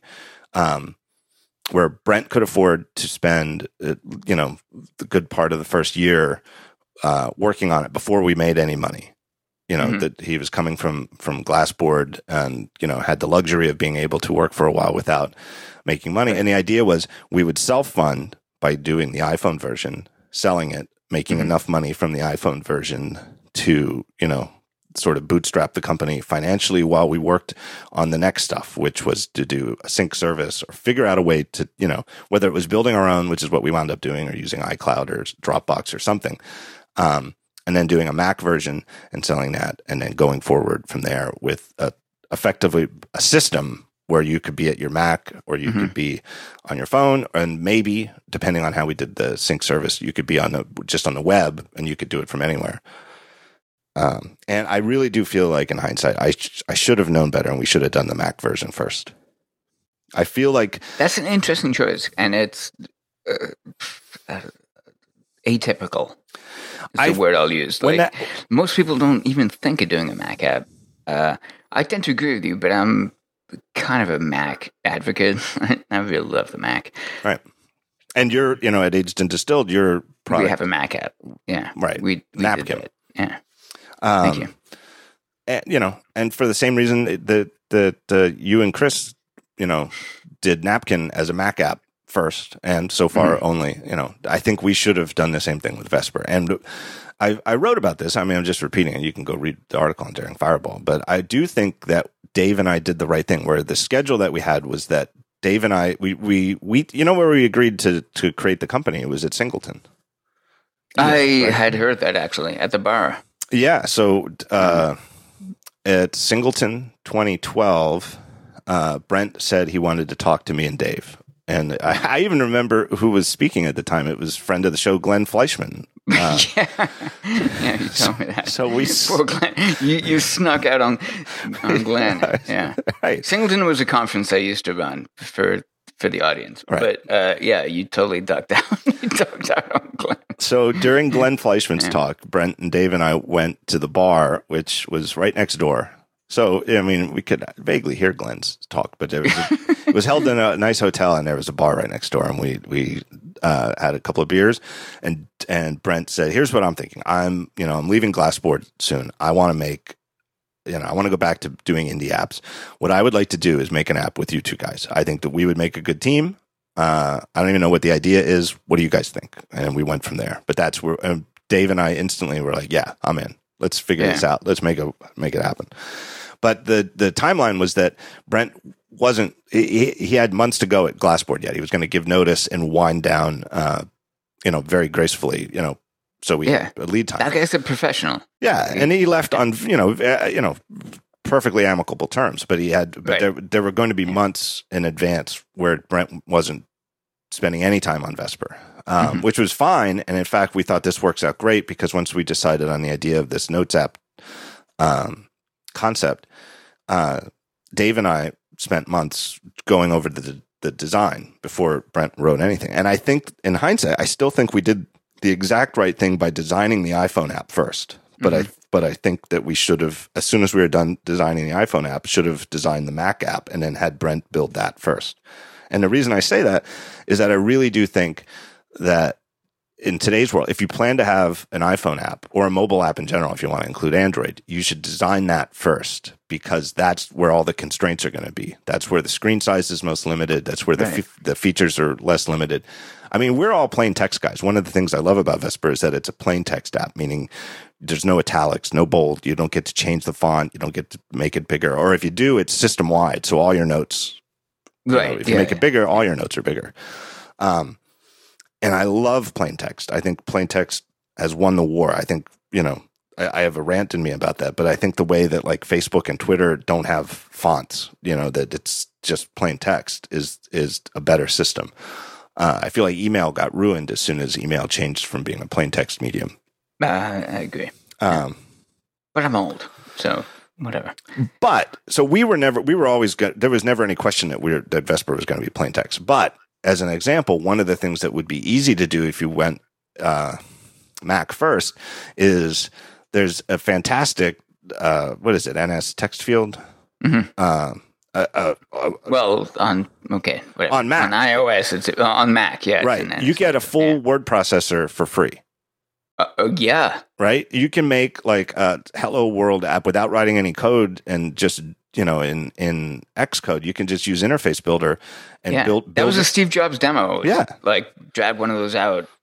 it's one of the things NeXT was proudest of. But that yeah, there's an yeah. RTF rich text uh, format text editor. You know you can Which effectively text build. document is what RTF stands Right. for. Uh, Yeah. I mean, the, the actual text edit app has a bunch of other features. There's, you know, the autosave and, and a whole bunch of nice stuff. But you can effectively build text edit for free and or a version that's very close to it, where you get Also, tap- they give you the code.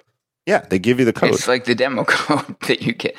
I But if think you they made- still do, at least back in the day they did. But yeah, if you made a notes app and there's plenty of them uh, using that field which would be very natural to do if you go mac first you're up shit's creek trying to make that go to the iPhone because the iPhone doesn't have a RTF editing field. Right. Yes. Uh, I think you can. I don't know. I think you can render it now as of iOS seven. Yeah, it's not quite. You don't.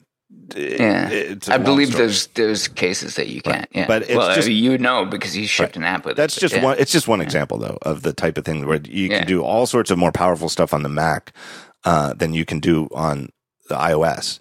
Yeah, but but, I think that that serves your point. It's like get designed for mobile first, and then maybe like do a Mac app Yeah, that because that, charge that chargeable money for it. Frankly, right. But the only way you can make a Mac app where you're aware of the constraints of the iOS version is to design the iOS version first. yes, Um, I agree.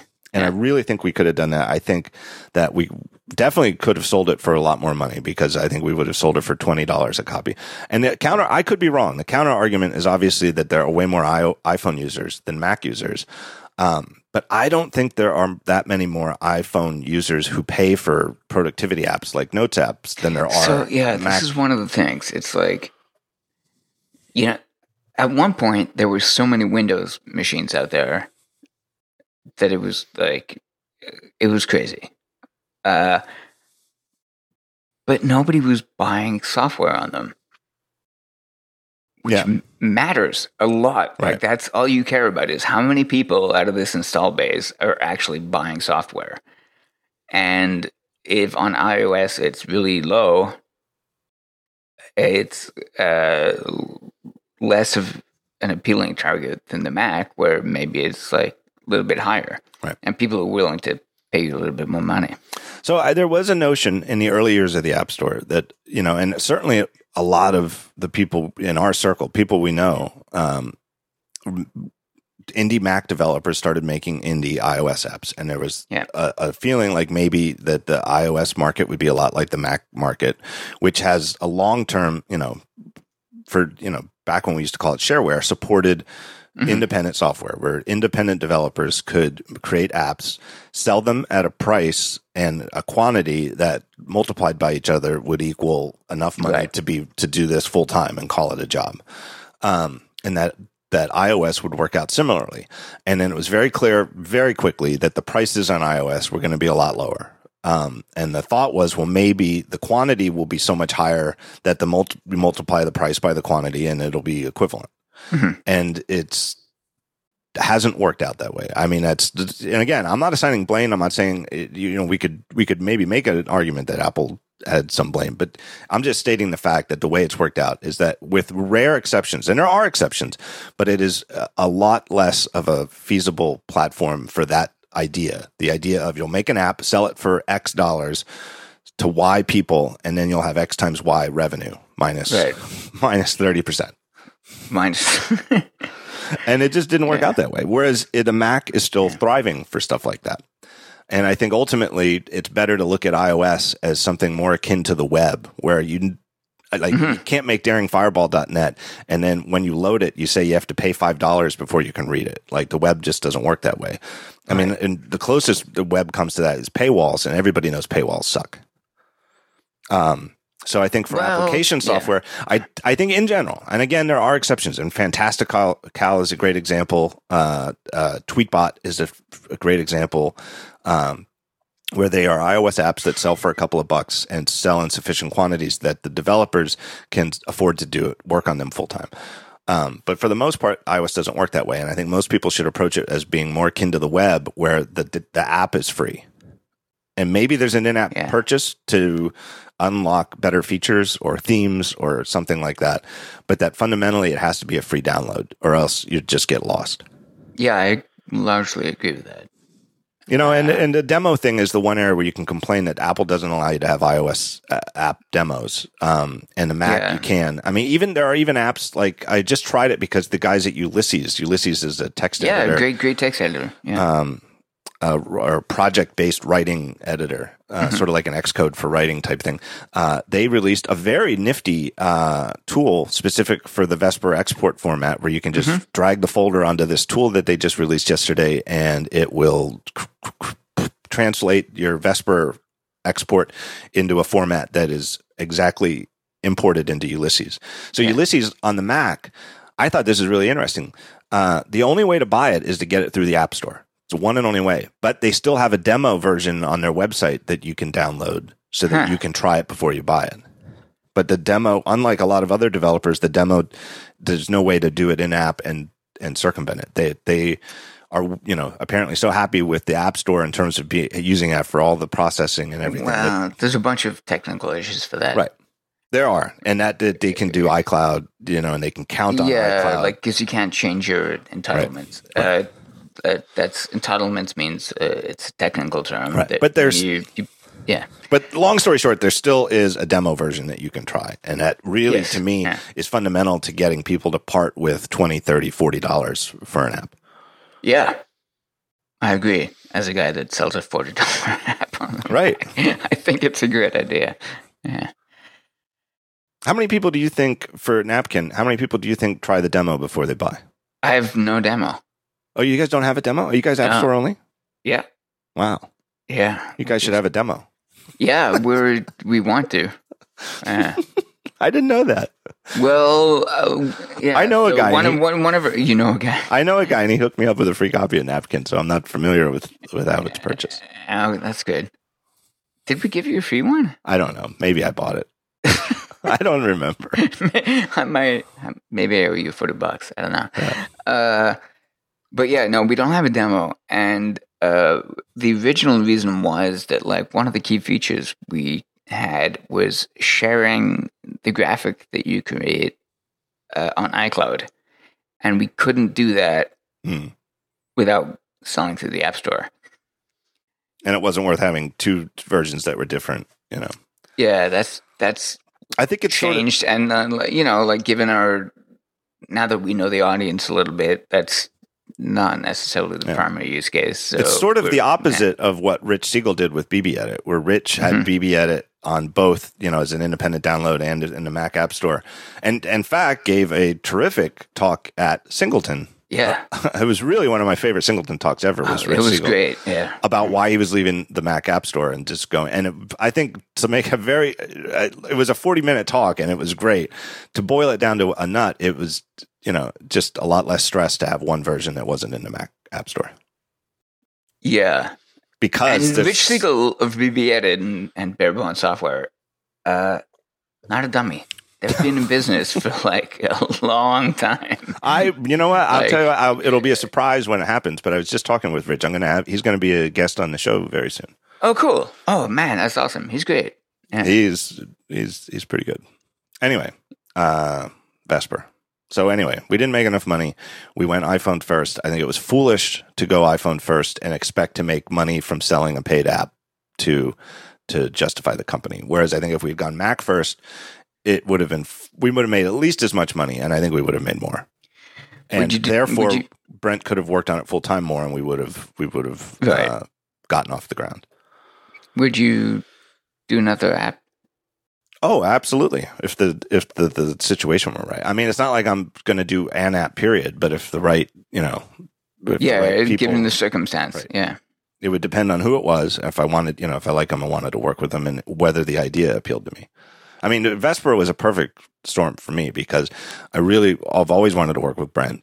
Dave and I really did have a fantastic uh, uh, design process. We Mhm. really did. I mean, and and we we disagreed in the best possible way. And yeah you know, that's yeah sometimes he would change my mind and sometimes I would change his mind, but we both would listen to each other and we would be able to sort of say, I kind of feel like it should be this instead of that. But if I said, or he, he or I said, I feel incredible. I am convinced that I'm right. And even if you, you know, and, and when mm-hmm. we would pull that card, we would listen to each other. Like even if I disagreed, thought it should be this and he said that, but he said, I'm convinced it should be that, then I would say, okay, because yeah I'm not convinced. like the best it was a great working working relationship you can have and really I love the app. I really, I still love it. So yeah me too it Yeah. was, it was good work It was a perfect storm. It was worth putting a lot of time into. But I don't know what else to say about it. yeah remember when we wanted to do a fart app This is way back in the first year. We we could talk this about it. like It's not gonna- 2007 yeah this No, point, it's 2009, right? Or 2008, like- I oh guess. 2008 i guess yeah yeah Uh, the idea was, I was just cracking a joke. We don't need to actually share the story. all right, maybe not because I still think it's a good enough idea. That we should yeah, I want to keep that. But I think I still have the domain name. I love the idea of you renewing that all the time. It's it's pathological. It's probably going to bankrupt me eventually, but it'll ba- eventually bankrupt me as the my my the the annual let me bill. let me know. Maybe I'll uh, you know I'll toss some money your way. Yeah. the Just annual keep- bill for un, unused domain names. Oh, the uh yeah. Well, I'm not paying for all the other ones. I have, uh, you know what? I have so many dumb domain names. I think I have commonfireball.net, Common fireball. something like that, just to be a dick. And I I can't even remember what the joke was. It's probably had something to do with that common markdown or something, right? Mm, yes, yes, Right. yes. It was like I think of a joke where I'm going to be a dick to you, and then I just I don't. It's like oh, that's work, and I don't care. Uh, anything else? Anything else you wanted to ask me about Vesper? Um,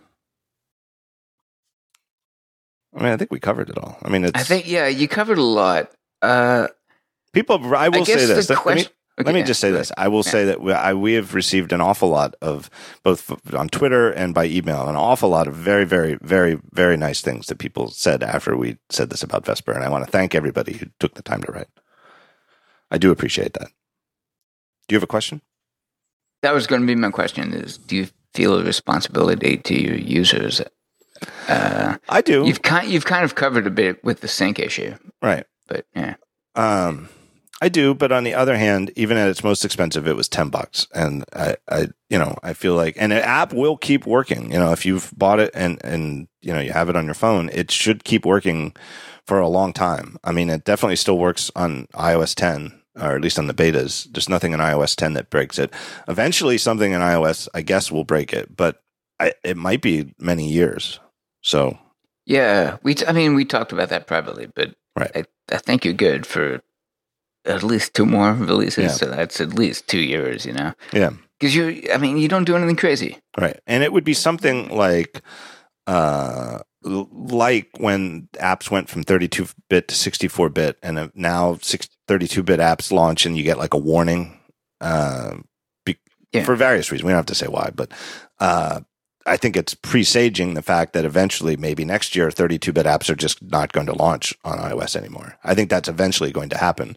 Some change like that will eventually happen and Vesper will break, but it might be many, many years away because I don't think there's any kind of change that big coming soon.